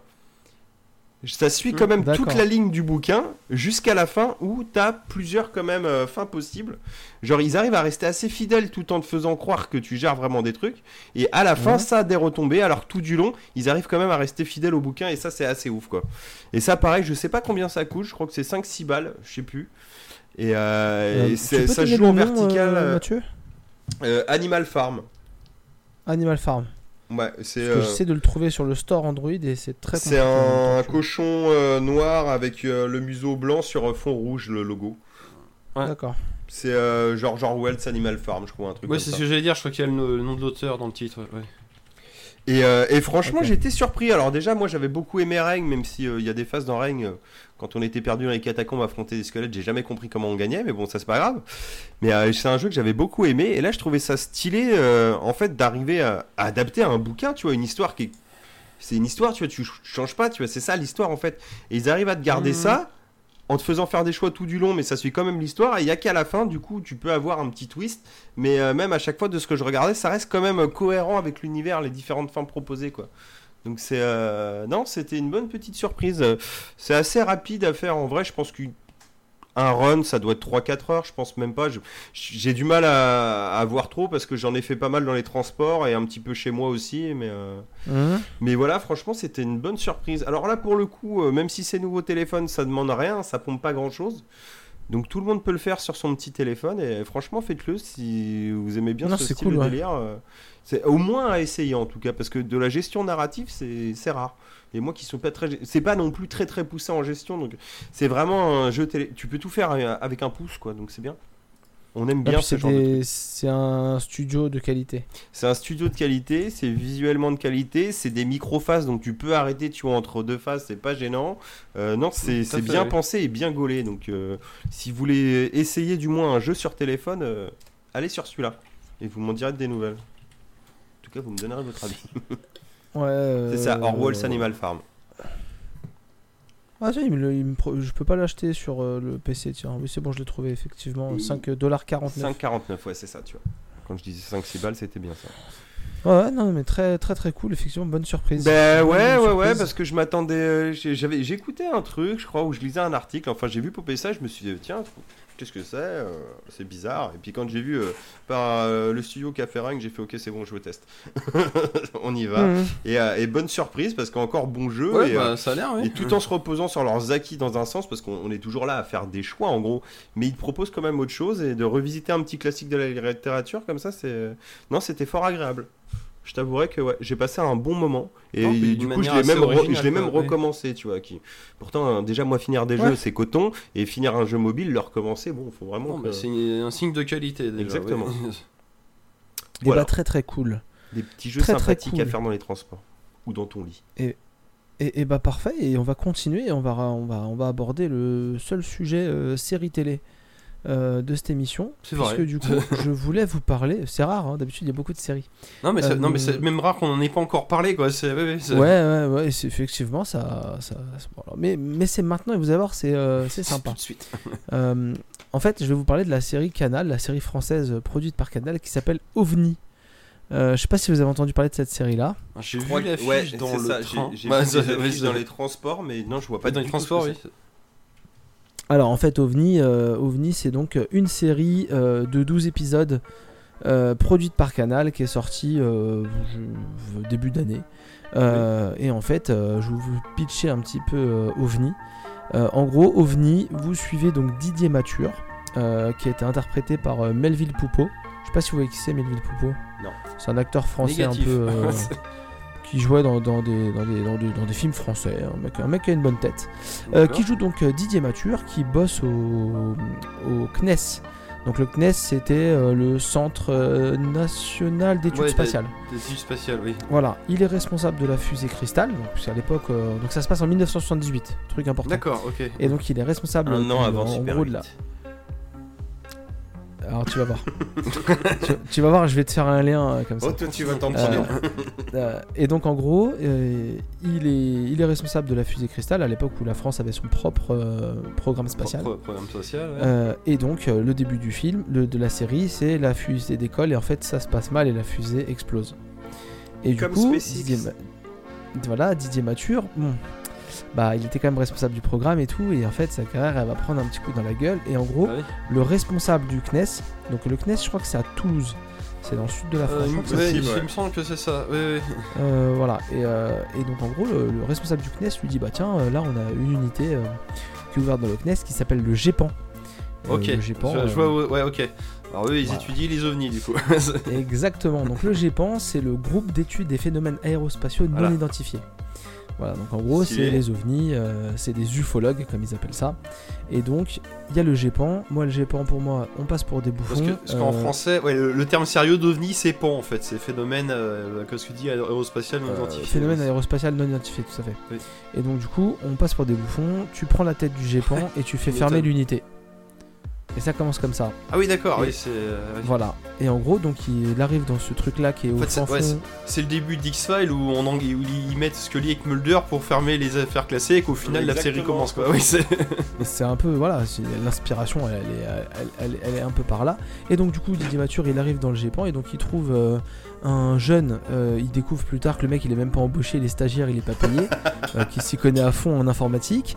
Euh, une meuf qui est complètement perchée, qui parle aux gens, ce que les gens appellent le GEPAN, du coup, quand ils ont un phénomène qui leur paraît bizarre. Et donc, un autre mec qui est un vieil enquêteur, et en gros, on découvre que lui, il était en couple avec l'ancien responsable. du, du, du GEPAN et tout ça et donc on suit cette- ce groupe de personnages et lui dans le fond il va aller sur les enquêtes pour prouver bah, que c'est faux il va tout le temps chercher à prouver que c'est faux et on va avoir au fur et à mesure euh, de la série des événements qui vont toujours nous mettre dans le doute de bah, peut-être qu'il se passe des choses Oui, bah oui, oui, bien sûr. oui. Et, et au Voilà. final, c'est de la- on est dans la comédie du coup? Ah, je pense là très clairement. Pas dans. Alors- euh, ouais, dans. euh, Alors, En fait, oui, il y a des trucs marrants, mais en fait, non, on suit vraiment. Ah ouais. on est, on- en fait, on- oui, c'est marrant, mais c'est plus du fantastique pour moi euh, que, que de la comédie, en fait. C'est ouais, pas des sur, personnages euh, qui sont amusants, mais c'est traité voilà. de façon sérieuse entre guillemets en, quoi. en fait, on n'est pas sur de la série comique française où on a un enchaînement de blagues et c'est de la blague. oui, voilà, c'est ça. Non, non, non, bien. vraiment, on suit les personnages sur cette quête. Euh, sur cette quête là et du coup on suit les personnages dans leur euh, évolution vis-à-vis de ça et du GEPAN dans le CNES et euh, leurs, leurs aspirations personnelles et tout ça. Voilà. Et euh, la, la série la série il- moi un premier défaut qu'il faut citer c'est qu'il se passe vraiment beaucoup de choses c'est à dire qu'il y a 12 épisodes ça dure 30 minutes mais en fait dans un épisode de 30 minutes il va se passer 5 choses complètement différentes et euh, parfois des hauts et des bas euh, pour un personnage euh, au sein d'un même épisode quoi. Donc ça va très très vite. Euh, il commence l'épisode il apprend une très bonne nouvelle et il finit l'épisode avec une très mauvaise nouvelle qui vient euh, annuler tout ce qui s'était passé en début d'épisode. Mhm. donc c'est assez euh, c'est assez euh, ça, ça va parfois trop vite.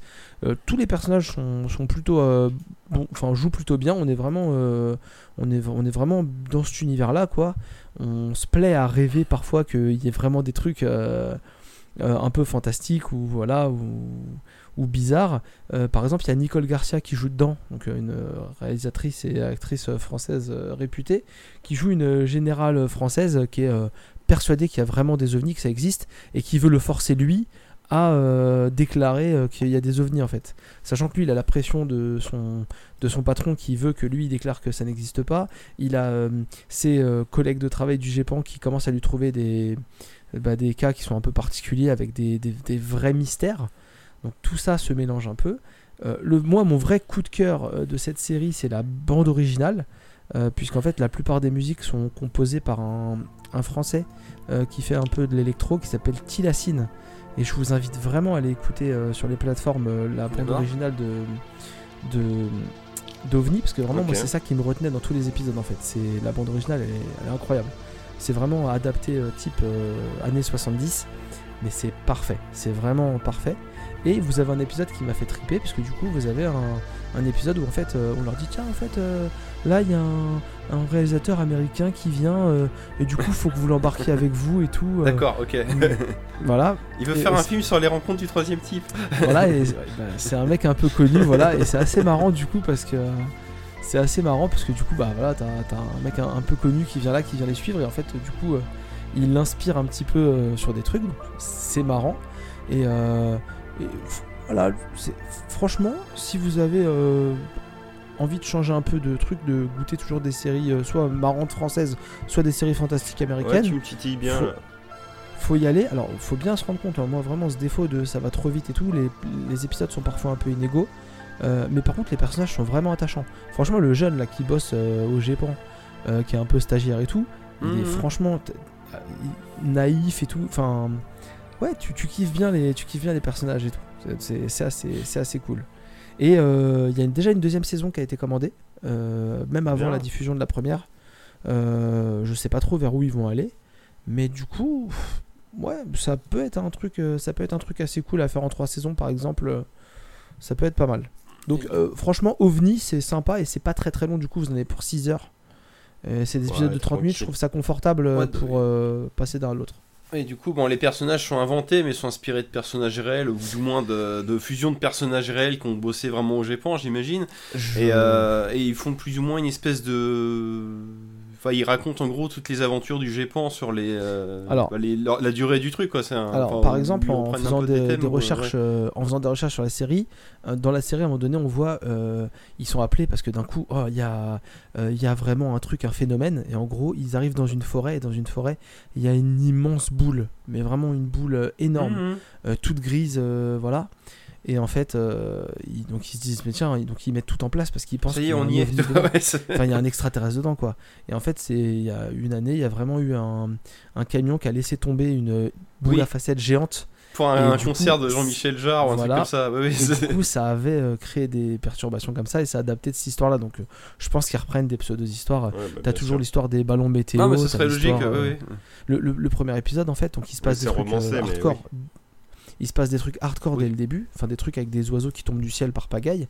Mais en fait, il y a des gens, ils ont filmé, ils ont vu une tâche euh, dans le ciel, et lui, il va prouver que c'est la lune en faisant des graphiques et tout, en prouvant. euh, alors que c'est pas du tout la lune, mais en fait, c'est marrant parce que du coup, je pense qu'il y a plein de choses qui revenaient régulièrement euh, à Oui, cette période-là. Oui, effectivement. Oui, non, mais comme tu dis, entre les années 60 et 70, c'est les grandes vagues d'ovnis sur toute l'Europe Mm. et les États-Unis et tout. Mais en fait, c'est euh, c'est pas forcément des phénomènes d'hallucination collective, mais il y a beaucoup de choses inexpliquées où les gens ils ont des simplicités à dire que c'est des ovnis, des machins. Des, euh, Alors qu'au final, bah, toi, le coup de la boule à facettes, c'est démontrable. Et tout comme on aurait pu ne pas le savoir que c'était une boule à facettes, quoi. C'est, oui, oui. Voilà.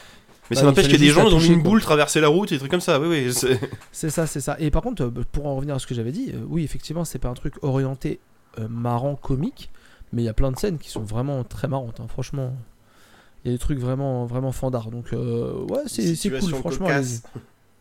Ouais, De puis c'est. Des euh, situations cocasses. Des situations cocasses et des personnages attachants. Franchement, c'est un bon mélange, mais effectivement, il se passe. Non, ça, ça porte bien son nom, par parce qu'au final, le ovni c'est le sujet, mais c'est les personnages qui sont un peu ovnis en eux-mêmes, et puis la musique qui est un peu ovni, quoi, comme tu disais, quoi. c'est- exactement ça. Et puis, euh, un, un autre point négatif, euh, moi je trouve, c'est que le personnage principal, du coup, Bruno Mature, il est un peu tiraillé entre plein de choses. Et des fois, il est trop tiraillé en fait, et tu sais, tu le suis plus Ouais, c'est trop. c'est trop voyant, quoi. Il- Ouais, lui, c'est il a, il a, il a, donc il a. enfin, c'est- trop de prendre- appuyé, quoi. Ouais. il essaie de prendre soin de sa carrière, donc euh, en faisant peut-être tomber le GEPAN, mais en même temps, il est très curieux et c'est- Mm. il est intègre, donc il veut pas faire n'importe quoi. Il Bien a sûr. son ex-femme qui bosse avec lui, ils sont séparés, il a la garde de ses enfants, mais comme il bosse beaucoup, bah, il s'occupe pas trop de ses enfants, donc du coup, ses enfants, bah, il, il est pas très proche d'eux. Et en fait, le personnage, il est pas tout le temps attachant. C'est peut-être le truc euh, Hmm. Un peu nul de la série. Mais voilà. Sinon, franchement, Ouais, euh, franchement, c'est. Ouais, franchement, matez, matez le début et si vous vous faites accrocher, vous y allez. Et la, la BO est fantastique. Vraiment, la BO, elle est. Elle défonce. Tu l'entends tout le long et ça, ça passe nickel. Voilà. Très bien. Ouais, parfait, Et du coup, ça. on va passer à l'avant-dernier sujet. Alors, on a l'impression qu'on a speedé, c'est un truc de malade, c'est trop bien. Euh, et toi, Même c'est. s'il y a un Maxime, mec qui nous a raconté tout X-Murphy depuis la création de l'univers. Et bah, et bah, comme quoi, c'était pas si long parce que franchement. Et, et euh, encore, j'ai hein, oublié de va, vous dire a- que j'avais eu- moi-même fait une adaptation en, en scénario de film d'un Ouais, vrai, épisodes. j'ai- Mais bon, ça c'est Ah bah, maintenant que tu l'as dit maintenant. rédigé. oui. Et vas-y, Maxime, du coup, parce que t'avais encore une, une continuité vis-à-vis de ça. Là, alors là, je vais vous parler d'un d'un logiciel qui s'appelle PCEM. PCEM, qu'est-ce que c'est? Bah PC, c'est PC et EM, c'est EM. Ah, cool. Du coup, bah je vais. Et là, c'est euh, c'est le, il a, lan- le il a chaînon lancé lui par chien. C'est le c'est le chaînon manquant dans le rétro gaming sur PC parce qu'il y avait un gros problème de base, c'est que tous les jeux qui étaient sous DOS et les systèmes d'exploitation antérieurs, bah, on avait de l'émulation pour faire tourner ces jeux-là, donc euh, DOSBox notamment. Tous les jeux post euh, Windows XP, c'est installable encore maintenant sur euh, les, les ordinateurs actuels. Alors soit parce que le jeu s'installe d'office, ou soit parce qu'il y a des patchs, des machins, où tu peux feinter, ou ils sont ressortis sur GOG et compagnie, enfin via des remasters, des bidules. Mais il y a une grosse zone d'ombre, malheureusement, de jeux PC auxquels il est quasiment impossible de jouer. C'est tous les jeux qui sont sortis entre 95 et, 4 et 2000, 2000, du coup, ouais. où, euh, où Windows se cherchait encore, et euh, puis finalement les trucs se suivaient pas. Parce que, Ouais, pourquoi je dis ça Parce 2000, que ça se cherchait, ouais. Et ça, allait très- et ça- va même très loin parce qu'un jeu qui est sorti nativement sur 95 pouvait ne pas marcher sur Windows 98 qui est sorti 3 ans plus tard. Quoi. Comme quoi, C'était c'était c'est- la logique était c'était euh, un peu comme sur console. Bah t'as un jeu Super Nintendo, il marche pas sur Nintendo 64, qu'est-ce que tu nous fais chier quoi. Enfin, alors que maintenant ça semblerait complètement euh, illogique de procéder comme ça. Soit au moins de proposer un remaster d'aller leur sortir sur la console d'après ou un truc comme Mhm. ça. Et sur PC c'est pareil. Maintenant les jeux ils sont soit remakés soit euh, re- bah toi sur GOG clairement genre les- sur GOG ils vendent des jeux DOS où en fait c'est des jeux con- configurés euh, sous DOSBox mais qui mais vendent parce qu'ils ont la licence du jeu. Ce- Tous les jeux sont voilà. Après tous les jeux ne sont pas abandonware non plus. Mmh. C'est abandonware Ouais. c'est des jeux qui en gros n'ont- sont plus commercialisés que tu peux trouver gratuitement sur ordinateur. Et, et donc PCEM permet justement de c'est le chaînon manquant. Donc là, là, je vais vous partager vite fait mon écran comme ça euh, alors, on va décrire ce qu'on voit bien entendu. Je vais faire Ouais, comme pour Doki Doki, je vais tout lire. Voilà. Alors là, vous Ou voyez mon, mon deuxième écran ordinateur où il n'y a rien sauf un icône en plein milieu. Qu'est-ce que vous Ouais. lisez dessus? Attends, ça se lance. Attends. Ouais, Euh, ça bah, se lance là, je lis pas, c'est trop petit. Windows 95. Tout à fait, bah allons-y. bien, bien joué, gars. Hop. Ah oui, j'ai agrandi, c'est mieux. Attends. Oh Ah, merde ça... ah ouais, bah ça lance un Windows 95 en fait dans une petite page. Littéralement, euh, certainement la, Oh, les la souvenirs, résolution. c'est logo Et là où C'est génial, c'est pourquoi? C'est l'étoile, là. Ah. c'est là depuis, euh, depuis un an, Windows 95 et Windows 98 sont en abandonware. Oh, c'est beau ça D'accord. Putain, et du coup, et donc je pense que c'est la résolution. euh, Ah bah écoute, je suis ravi 95. d'être venu. Hein. Et là, et là dedans, bah, je-. Pour tester, bah du coup, bah là il y a effectivement Overshear et Interstate 76 qui sont actuellement injouables. Qui sont certes commerci- commercialisés par GOG mais sont injouables. Donc là maintenant c'est bon, je peux y rejouer. Ah de... Qu'est-ce que c'est que ça Euh, C'était un jeu de gestion spatial mais qui est pareil, Ah qui oui, est nativement ça. Windows 95. J'aime Bon, je vais pas lancer les jeux, c'est juste pour la Non, blague. non, Donc là j'ai un Windows fonctionnel. euh, Alors c'est pas, Ah, tu c'est lui as pas, fait euh, la baise à Overseer. C'est pas nickel Ah. chrome parce que là si vous voulez j'ai émulé un Pentium MX 233 avec Ouais. euh, 128 mégas de RAM donc un PC qui est pas possible à l'époque. Pour de autant, course. euh, de des jeux. alors, les jeux en 2D marchent très bien, les jeux en 3D euh, pas trop gourmands marchent très bien, mais dès que t'attaques l'accélération 3D ou que si tu vas au-delà de 600 par 400, euh, t'oublies, hein, bien sûr. hein, c'est, euh, Hmm. Enfin, pour, faire- pour être précis, là je peux jouer à Windows à Interstate 76, mais comme j'y jouais à l'époque euh, sur le Windows 95, avec les mêmes ralentissements, et, mais le jeu Ouais, reste très jouable. mais hein, c'est le, pas- c'est le début encore, euh, laisse-le. C'est le mais- charme. mais ça apporte de la nostalgie, c'est un peu comme Mm. quand tu lances euh, ta NES Mini ou ta Super Nintendo Mini où t'as les mêmes bugs graphiques de l'époque et les mêmes ralentissements quand tu joues à Kirby. Donc au final, euh, bah, c'est un Oh, Windows c'est beau, 95 Mini quoi. C'est... Non, par contre, est-ce que tu peux nous faire un Word, s'il te plaît on peut faire, ouais, je dois voir ça quelque Ah, part. T'as Alors, la licence, gars Alors j'ai pas les, mais j'ai WordPad par contre. Ah, Ça n'a jamais vraiment changé, ça. Le déni- il y a le démineur aussi. Hein. Ça non plus, Ton ça accessoire, euh, c'est quoi multimédia Il a Dark Reign. Oh le fou. Ah, il y a pas les jeux. Bah, Dark Reign, c'est pareil, c'est injouable maintenant. C'est- bah, ma- enfin, sauf là. quoi, c'est- Ah, Et du vraiment. coup, et tu peux bah, carrément émuler ton lecteur CD-ROM si t'as le CD, mais tu peux aussi, bah moi c'est comme ça que j'y joue, tu euh, t'émules carrément Ouais. des, des ISO de jeu qui après se mettent. euh, se- Excellent. enfin, puis du coup, bah tu compenses parce que pareil, il émule ton lecteur CD-ROM avec la vitesse de l'époque. Ah bah oui. Mais sauf que vu qu'il y a une petite incompatibilité, bah tu peux avoir les cinématiques qui sont ralenties et tout. bah, mais sauf que quand tu émules un ISO, bah c'est en temps réel quoi, c'est un fichier sur l'ordinateur, y a pas de souci. Donc là, bah, je vais éteindre Windows, je m'excuserai, alors je vais démarrer, arrêter, je vais éteindre l'ordinateur, faut pas couper l'émulateur, faut bon. pas le brusquer. hein. Donc là c'est bon, je peux éteindre le, le truc. Alors maintenant pour la blague, je vais mettre, alors même si vous voyez pas bien, je vais, je vais mettre un autre icône sur le, sur le bureau. Si j'ai celui-là. agrandi. Bah c'est C'est 98. Windows 98, voilà. Bon voilà, bon forcément je l'avais un peu teasé, puis Voilà. maintenant je vais mettre, je vais mettre celui-là. Voilà, ouais, 2000, 2000, hein. voilà, il les a tous. Est-ce que a- t'as ME et 2001 Non bah par contre on va arrêter là, hein, parce qu'après au-delà c'est euh, c'est pas encore... euh, c'est pas encore ému. Bah, le- le- et là, en fait, le chaînon manquant ultime, c'est quand on pourra émuler XP. C'est clair.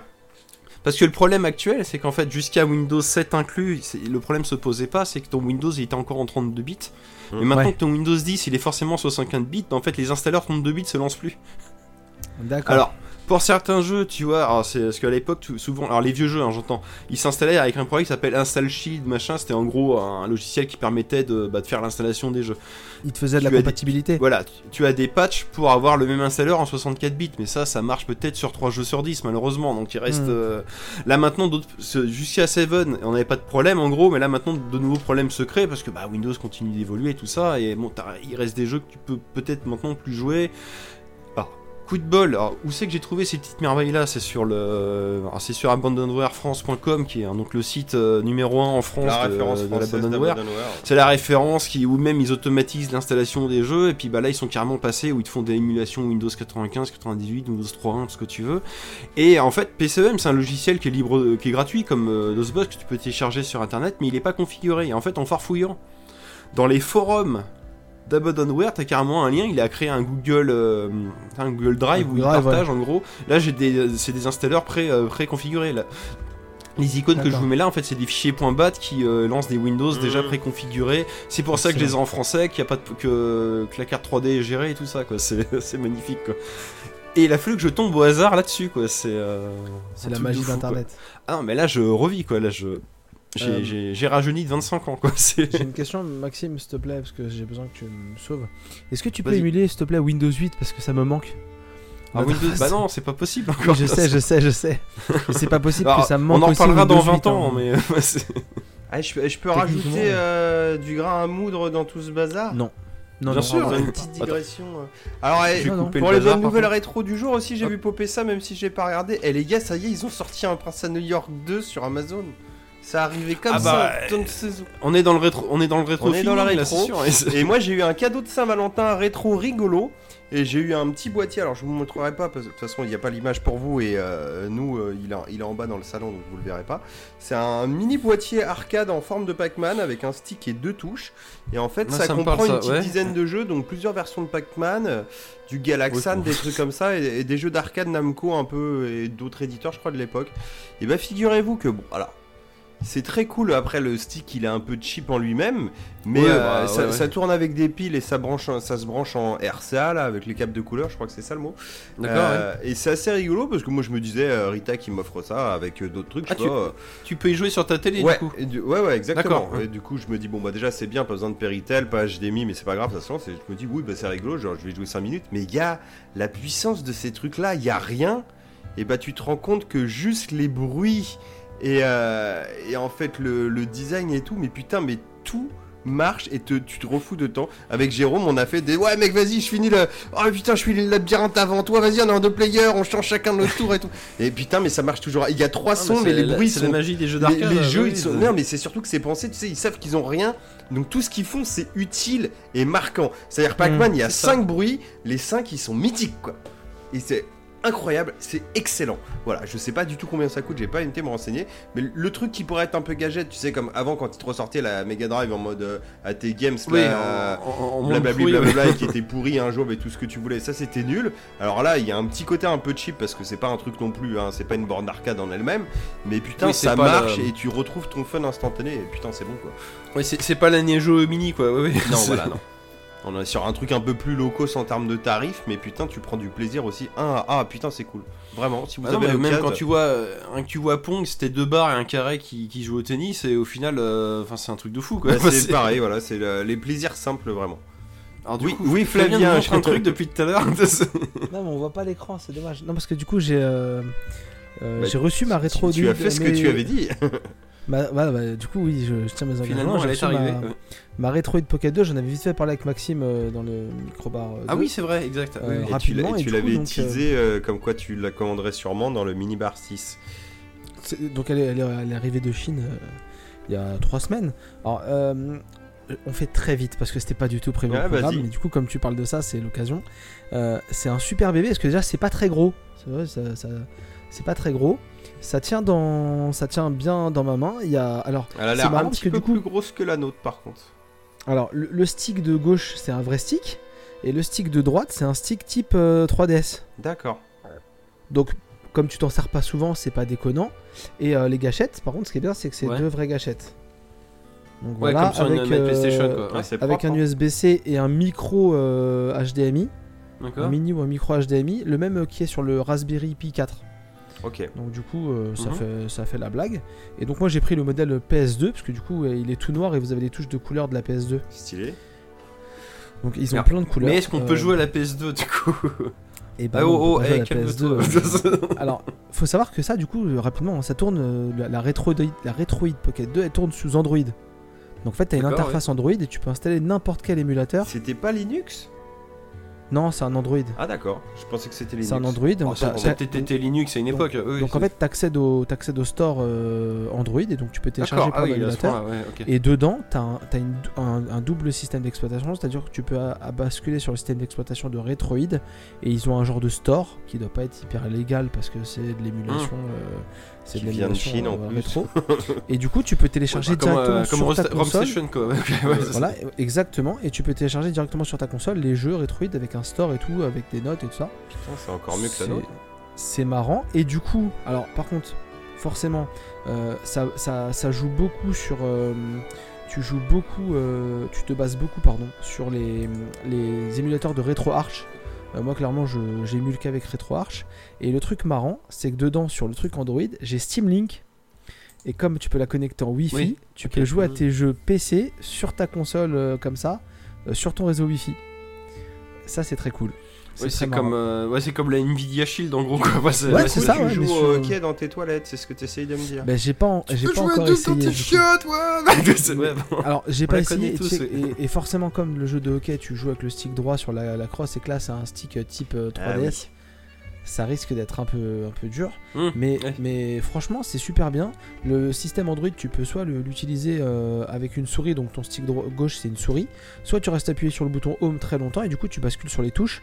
Et en fait, bah, tu bascules, euh, tu fais, tu fais ta life euh, en, en- en passant d'un icône à l'autre et donc tu peux prendre Ah, différents ça, émulateurs. des gadgets euh, intéressants quoi en gros. Voilà, Enfin, tu peux prendre en différents plus de émula- consoles quoi. Oui, c'est Mm. ok. différents émulateurs grâce à Android et euh, tu peux tout configurer. Alors par contre, c'est c'est pas vraiment une console clé en main parce que tu dois Oui. tout configurer. C'est ça. ouais. Euh, Sur RetroArch, tu prends ton émulateur, tu configures tes touches et puis après tu. Mais, mais franchement, c'est un beau bébé quoi. Pour 90 euros, t'es. Bah, à- La, la nôtre, là, la RGP, la Bah, elle est, 351, elle est- elle est- elle est préconfigurée. ouais. Alors, il y a des réglages à faire pour optimiser des trucs, mais elle est déjà Oui, elle bien est sûr, beaucoup oui. plus clé en main et ça tourne aussi sur Mm. Arch. Et vous avez un truc HDMI sur la vôtre? Non, on a du euh, micro USB. Enfin, il y a un euh, il y a un bazar pour mettre le Wi-Fi, mais non, il n'y a pas de. Ah, tu peux pas la mettre sur euh, une vidéo, télé. Je pense pas non, Non, qu'il non. sorte sur une télé pour le coup. Ah, Parce que je crois que celui-là en plus, euh, tu peux le mettre sur une télé et tu peux connecter en... des manettes en Bluetooth. Mmh, Stylé. oui, ça, oui, ça, ça Donc, marche en dans les deux ça sens. ok. remplace ta Recalbox. euh, ça peut faire, franchement, ça peut faire la blague. Non, euh. mais carrément. pour, ouais. pour plus ou moins le même prix à la fin, donc c'est marrant. C'est à peu près les mêmes tarots. hein. Allez, Alors- un alors, par cher, contre, mais du pas site, quoi, beaucoup. ouais. Ouais, c'est ça, en fonction Clairement, Clairement, par contre, t'es Bah, pas clairement parce que moi, je me Bah, suis pris la tête. en euh, plus, oui, c'est une bonne affaire, oui. ah ouais, euh, mais je me suis pris la tête pour euh, lancer des jeux déjà, donc. euh, ouais, tu ah, vois, par, faut- par contre, oui, t'as le- l'envers de. C'est ça, tu, le tu as un peu de travail avant, quoi. T'as un peu de travail avant. Alors, désolé, Bah, c'était ça- pas prévu. Tout dépend de ce que tu veux faire avec. Quoi. Si c'est juste pour jouer sans se prendre la tête ou si tu veux bricoler des trucs, c'est. Ouais. C'est un peu, c'est un peu l'idée. Effectivement, si tu veux jouer tout de suite, c'est bien d'avoir euh, ce que vous aviez pris. Mais, euh, mais là, du coup, je, je- je commence à rejouer à des vieux jeux, c'est très très cool. Mm. Je retombe un peu dans votre mood et ça me fait plaisir. Ben, ça tombe bien que tu parles de ça parce que moi je vais passer à mon dernier sujet. hein. J'ai fait moi-même ma Hmm. transition, désolé. Bah Euh, ouais, je voulais mais re- alors, en parlant de vieux trucs. jeux. Alors il y en a un que je vais revenir assez succinctement. Bah, les deux en fait, un peu c'est un délire de, de- de plaisir et de nostalgie. Donc vous avez sans doute vu streamer du Crash Bandicoot 4 avec Rita Mm. que j'avais dit que j'avais eu à Noël. Et à bah, et ben, j'avais déjà dit qu'il est très très cool et il l'est vraiment. Et du coup, ça m'a donné envie avec la petite euh, boui boui là que je joue dans le métro de me rattaquer au vieux Crash. Donc le 1, j'y ai pas touché parce que je l'avais euh, poncé pas en entier, mais je m'étais bien arraché les cheveux sur la Insane Trilogy.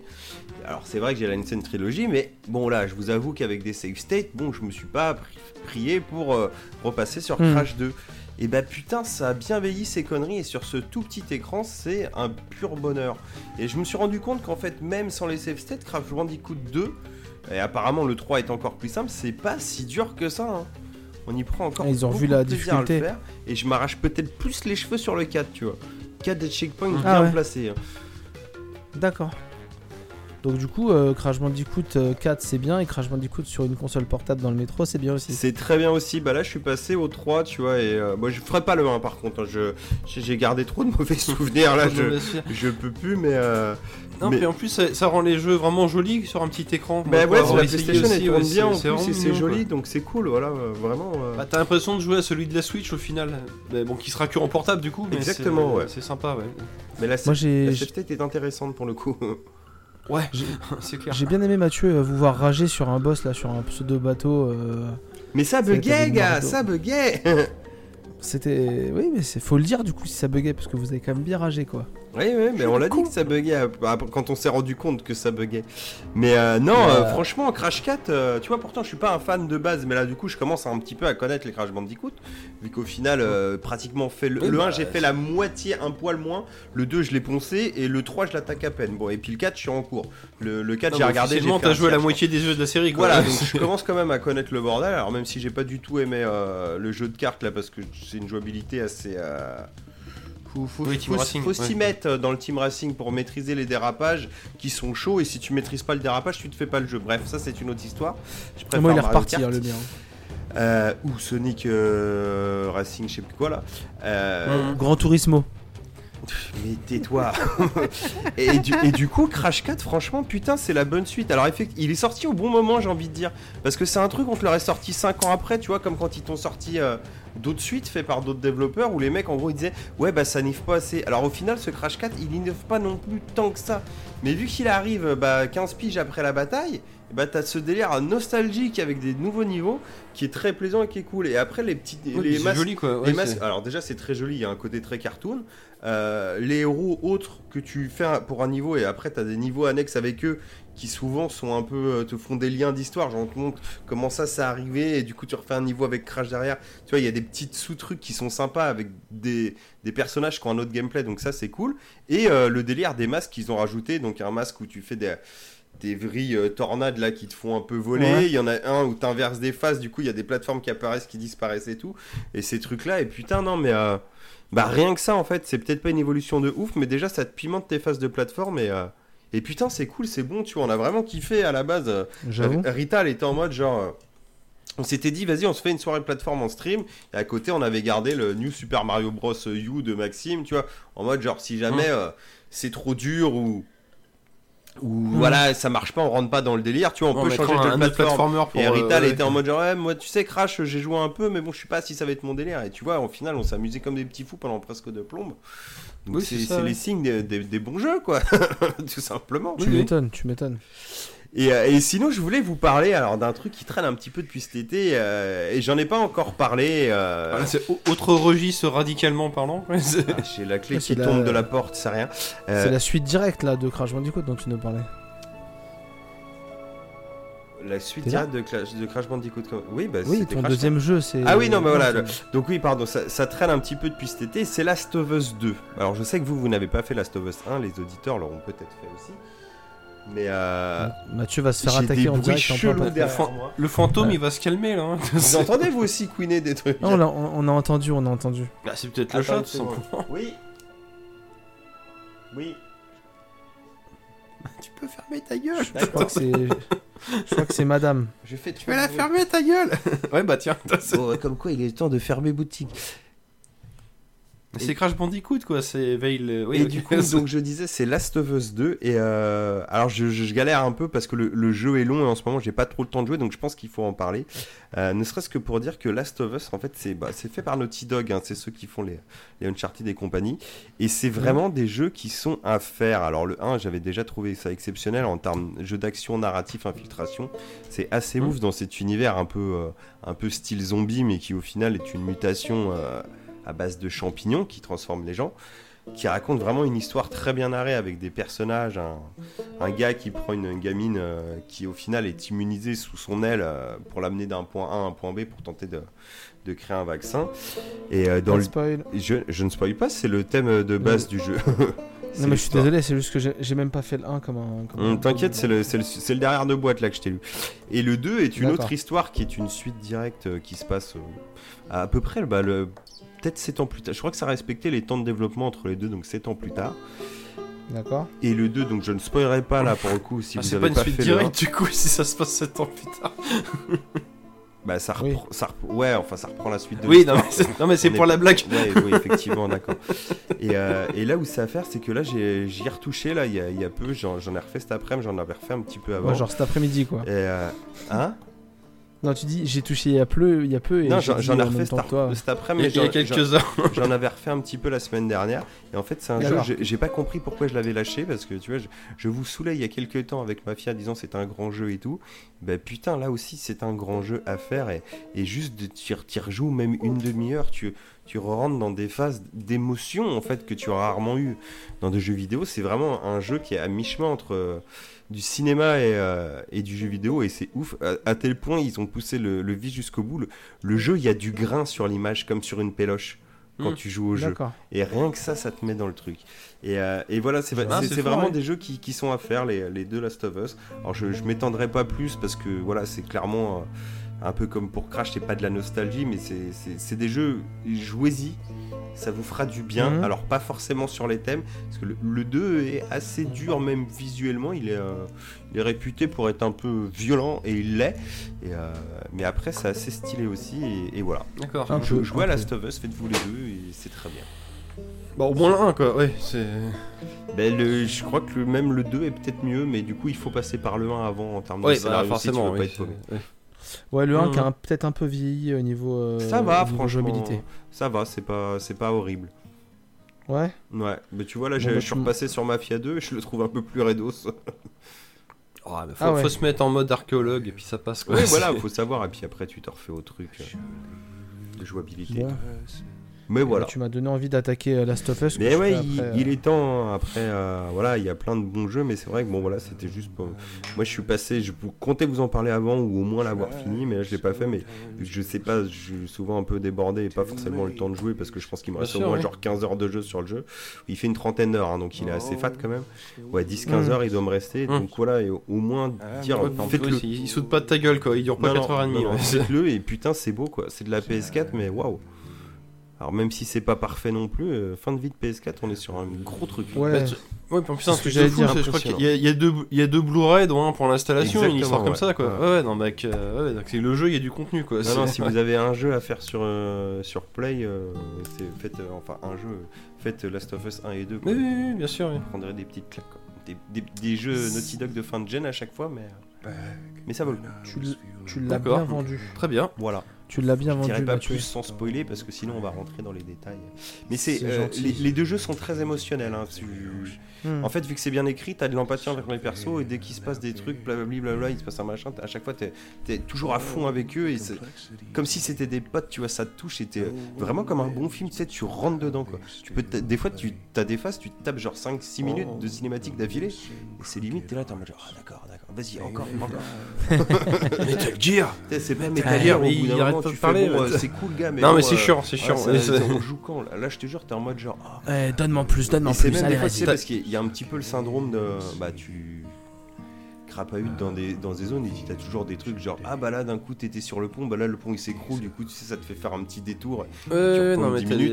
et t'es même à te dire ah putain ça fait chier parce que là tu vois j'avance pas dans l'histoire puis tu fais la phase d'action et c'est tellement bien gaulé que même là t'es en mode genre oh c'est cool quand même ou c'est- sinon ces enfoirés ils vont te refaire popper un truc de scénario là-dedans et tu fais ah putain mon Ouais, t'avais oublié. Ah ouais, trop bien. ouais. en fait tu t'ennuies jamais en avaient- fait et Ouais, puis dans le cadre d'un jeu, ils arrivent à te créer des cliffhangers comme dans les séries télé Ouais, qui te donnent envie de continuer, quoi. Ouais, des Des fois, t'as des. Enfin, des, des Des rebondissements, fois, je veux dire. oui, des persos, tu comprends pas, tu sais, comme dans les Lost ou les trucs comme ça. Ouais, comme dans Lost, ouais. Ou dans Game of Thrones, où d'un coup, tu vois, ah, qu'est-ce qui se passe? Oui, oui, c'est ça. ouais, Ah non, non, c'est très très bien, c'est vraiment du gros jeu, quoi. Et juste pour Ouais, ça. c'est de, la gro- c'est de la grosse maîtrise. Ah quoi. ouais, c'est de la bonne exclue Sony et putain tu comprends que les gens ils sont peut-être plus Team PlayStation sur des trucs parce que une exclue comme ça euh, effectivement Xbox là ils l'ont pas quoi en tout cas. Alors- ils sont sans Ah doute plein de bons jeux mais celle-là ils l'ont pas. Alors tu vois, c'est marrant parce que euh, je, mais, enfin, je suis vraiment une grosse merde. hein. J'avais acheté The Last of Us 1 sur PS3 à l'époque en me disant bah voilà c'est Naughty Dog, voilà ça, Mhm. tout le monde dit que c'est bien. J'ai pas pris le temps d'y jouer parce que pas l'occasion de ça. Du coup j'ai acheté le jeu sur PS4 en me disant bon ouais il sera plus beau. Voilà. Voilà. J'ai toujours pas eu le temps d'y jouer et là j'ai l'autre jour il y avait euh, le 2 à 20 euros du coup j'ai pris le 2 en me disant bon bah un jour j'y jouerai et j'ai toujours joué à aucun des au- deux. Au 1 un jour, donc Voilà, euh, j'ai acheté il me faut trois le deux, jeux quoi. et j'ai- j'ai joué à aucun des deux donc euh, voilà c'est c'est cool. C'est pas grave, cool, tu te hein. les feras et tu vas aimer. un vrai joueur, un vrai joueur euh, qui, qui, qui, qui dépense des sous dans des jeux qu'il ne fera Tu jamais. le feras avec les, avec les enfants dans 10 ans. C'est ça, c'est ça. Quand il y aura eu le Euh, 3 qui sera sorti. trop acheté tôt. le 4 à 20 euros, Dans 10 ans, ouais, dans 10 ans, si le, le grand il pourra le faire, c'est Oui, bon. non, monsieur. t'auras pour- oui, peut-être oui, une PS5 entre deux. Non, mais je pense Alors, que je vais, alors je vais là, passer à la euh, 8 direct. Je vais passer à la PS8 direct. Et bah très bien, et bah, ça, ça- ressemble à une fin d'émission. Ouais. Ouais, c'est ça. Hein. Bah écoute, moi j'ai C'est incroyable. dire, en. Bah, même en durée, c'est honnête. Hein. Ouais, franchement, moi je dis que Comme quoi on était Hum. pessimiste, mais il fallait pas, il faut se faire confiance. Il est moins long que le petit de la dernière fois. Ah, t'imagines Il est moins Avec long que beaucoup celui-là, plus de sujets. Il est moins long que Microbar euh, 3. Mm. Non, c'est pas vrai ça par contre. Euh, pas Teasing. Maxi Bart. parce qu'on parce qu'on sera 10 et... Non mais n'a aucun sens, oui c'est ça. Il a raison Mathieu, on va faire des maxi bars après. Aujourd'hui on est 16 personnes et c'est parti, on va Bah parler là tous c'est en un même live temps. YouTube, c'est le live 12 heures où il se passe, il se passe rien mais on est là 12 heures On quoi. sera Tu vois, c'est- désert bus de l'angoisse. oui c'est ça. Ah ouais, ça, ça peut être pas mal. Mais en, ça, mais des en deux buvant des bières dès qu'on se plante et puis comme ça ça part en cacahuète et tout. c'est- Moi je signe hein, là en fait, euh, vous m'avez vendu du rêve. et bah très bien, c'était une bonne émission, c'est euh, Mini Bar 7. Je Effectivement. cherchais le numéro pour pas me Ouais, tromper. j'ai été, j'ai été On un est- peu endormi parfois, je suis désolé, hein, comme je vous disais. j'en- non, j'en ai beaucoup de boulot en ce moment, mais euh, c'est toujours un plaisir d'être là avec vous en tout cas.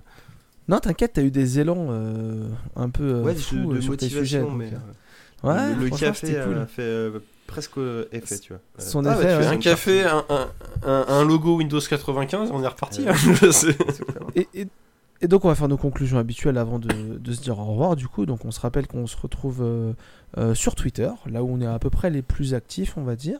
Mhm. Euh, bon, au niveau d'activité c'est pas fou. On se retrouve sur Twitch euh, de temps en temps quand on stream, ce qui est devenu un peu rare ces derniers temps parce que même moi j'ai pas eu, Oh, t'as j'ai t'as- pas eu t'as le temps. bien donc, tenu euh, la barque pendant un temps. Ouais mais là ça fait deux semaines que je fais plus rien par contre, hein, donc tu vois, euh, pendant un temps. Bah, c'est Euh, comme toutes les bonnes résolutions de début d'année. ça. Bon bref. Alors j'ai tenu la Non, résolution du hein. Non non mais non, mais au moins tu fais des streams, c'est bien. J'ai tenu la résolution du microbar mais le, le stream j'ai lâché pendant deux semaines. On va se reprendre. Euh, bah Et, non, euh, parce qu'on a une vie à côté, malheureusement. Voilà, on se retrouve donc euh, sur voilà, euh. Twitter, sur Twitch, on se retrouve sur YouTube, sauf cette émission qui n'a pas été filmée. Euh, désolé. Et on se retrouvera un jour sur Instagram, puisque j'aurai le courage de faire Alors un pour être franc, je pense que je la foutrais euh, sur YouTube quand même euh, pour l'écoute, ceux qui veulent écouter sur YouTube, mais avec une image fixe. Mais vous, Voilà. vous aurez pas notre tête, quoi. Voilà, Ouais, je pense qu'il y a moyen de bricoler. un- Mais même les vieux épisodes, hein, je pense qu'on va faire ça comme Si y a, s'il y a Mais, que euh, vous qui écoutez, si vous écoutez Mm. que sur YouTube, euh, voilà. Non, mais voilà, Mais, que, ça soit central... que tout soit centralisé à un même endroit. Enfin, euh, enfin qu'il y ait tout, tout à chaque fois, quoi. c'est C'est- pas plus mal, Mathieu, parce que tout à l'heure tu t'es levé en pleine émission et on a vu tes fesses et ton zizi. Enfin, pense à mettre un slip la prochaine fois. Ah, mais j'étais persuadé que la caméra tournait pas. hein. Ouais, mais. ton et son zizi, carrément, enfin, sur YouTube derrière, ça aurait été galère quoi. Donc, euh, donc voilà. Et bah très bien. Et bah Ça aurait à bientôt. À dans, à dans un mois pour euh, Mini Bar 8. Comme ça, au moins, on se met un petit coup de pression. On essaie d'être un peu plus. euh, Exactement. hein, de ne pas refaire cette erreur du début d'année. On se dit à très vite. Et surtout, n'hésitez pas à aller vous abonner au compte Instagram qui n'existe pas. Parce qu'un jour, je vais le créer. Donc, le loupez pas. Il va être bien. Putain, Les amis, je vous dis à bientôt. C'est une annonce du futur dans le passé, quoi. Ce truc. Euh, une trop bonne journée. Ah bah, tu nous parleras d'un Prince à New York 2 dans le prochain épisode. Moi, je pense, oui. Ah oui, bah oui, oui. Euh, on commence à teaser les prochains sujets, c'est génial. Et bah, on se dit à très bientôt. On vous fait euh, plein de bisous et surtout n'hésitez pas à nous faire des retours sur l'épisode, à nous dire qu'on a dit des conneries ou nous dire que euh, Super 8 euh, c'est le meilleur Spielberg. Ça c'est un, c'est un truc qui me fait rire. Ça, on veut, on veut le lire, on veut le lire. Oui, Sachant c'est que ça. c'est totalement faux, en plus je le pense pas, donc voilà. On vous dit à très bientôt. Pendant que la lumière de Mathieu commence à s'éteindre tout doucement, le mec est déjà parti. Non, c'est quand Euh. Ah oui, ça fait bizarre, ouais, t'as raison. Et bah très bien. écran, éclairé, Bonne nuit, bonne journée, bon après-midi, bonne matinée et surtout amusez-vous bien. On vous fait plein Et de bisous et, euh, et venez nous insulter sur internet, ça nous manque. Voilà. Allez, salut les Gros amis. bisous, salut. Ouais, gros bisous, salut. Pourquoi je fais coucou et il y a personne qui nous voit? Take a ride on the West Coast Kid.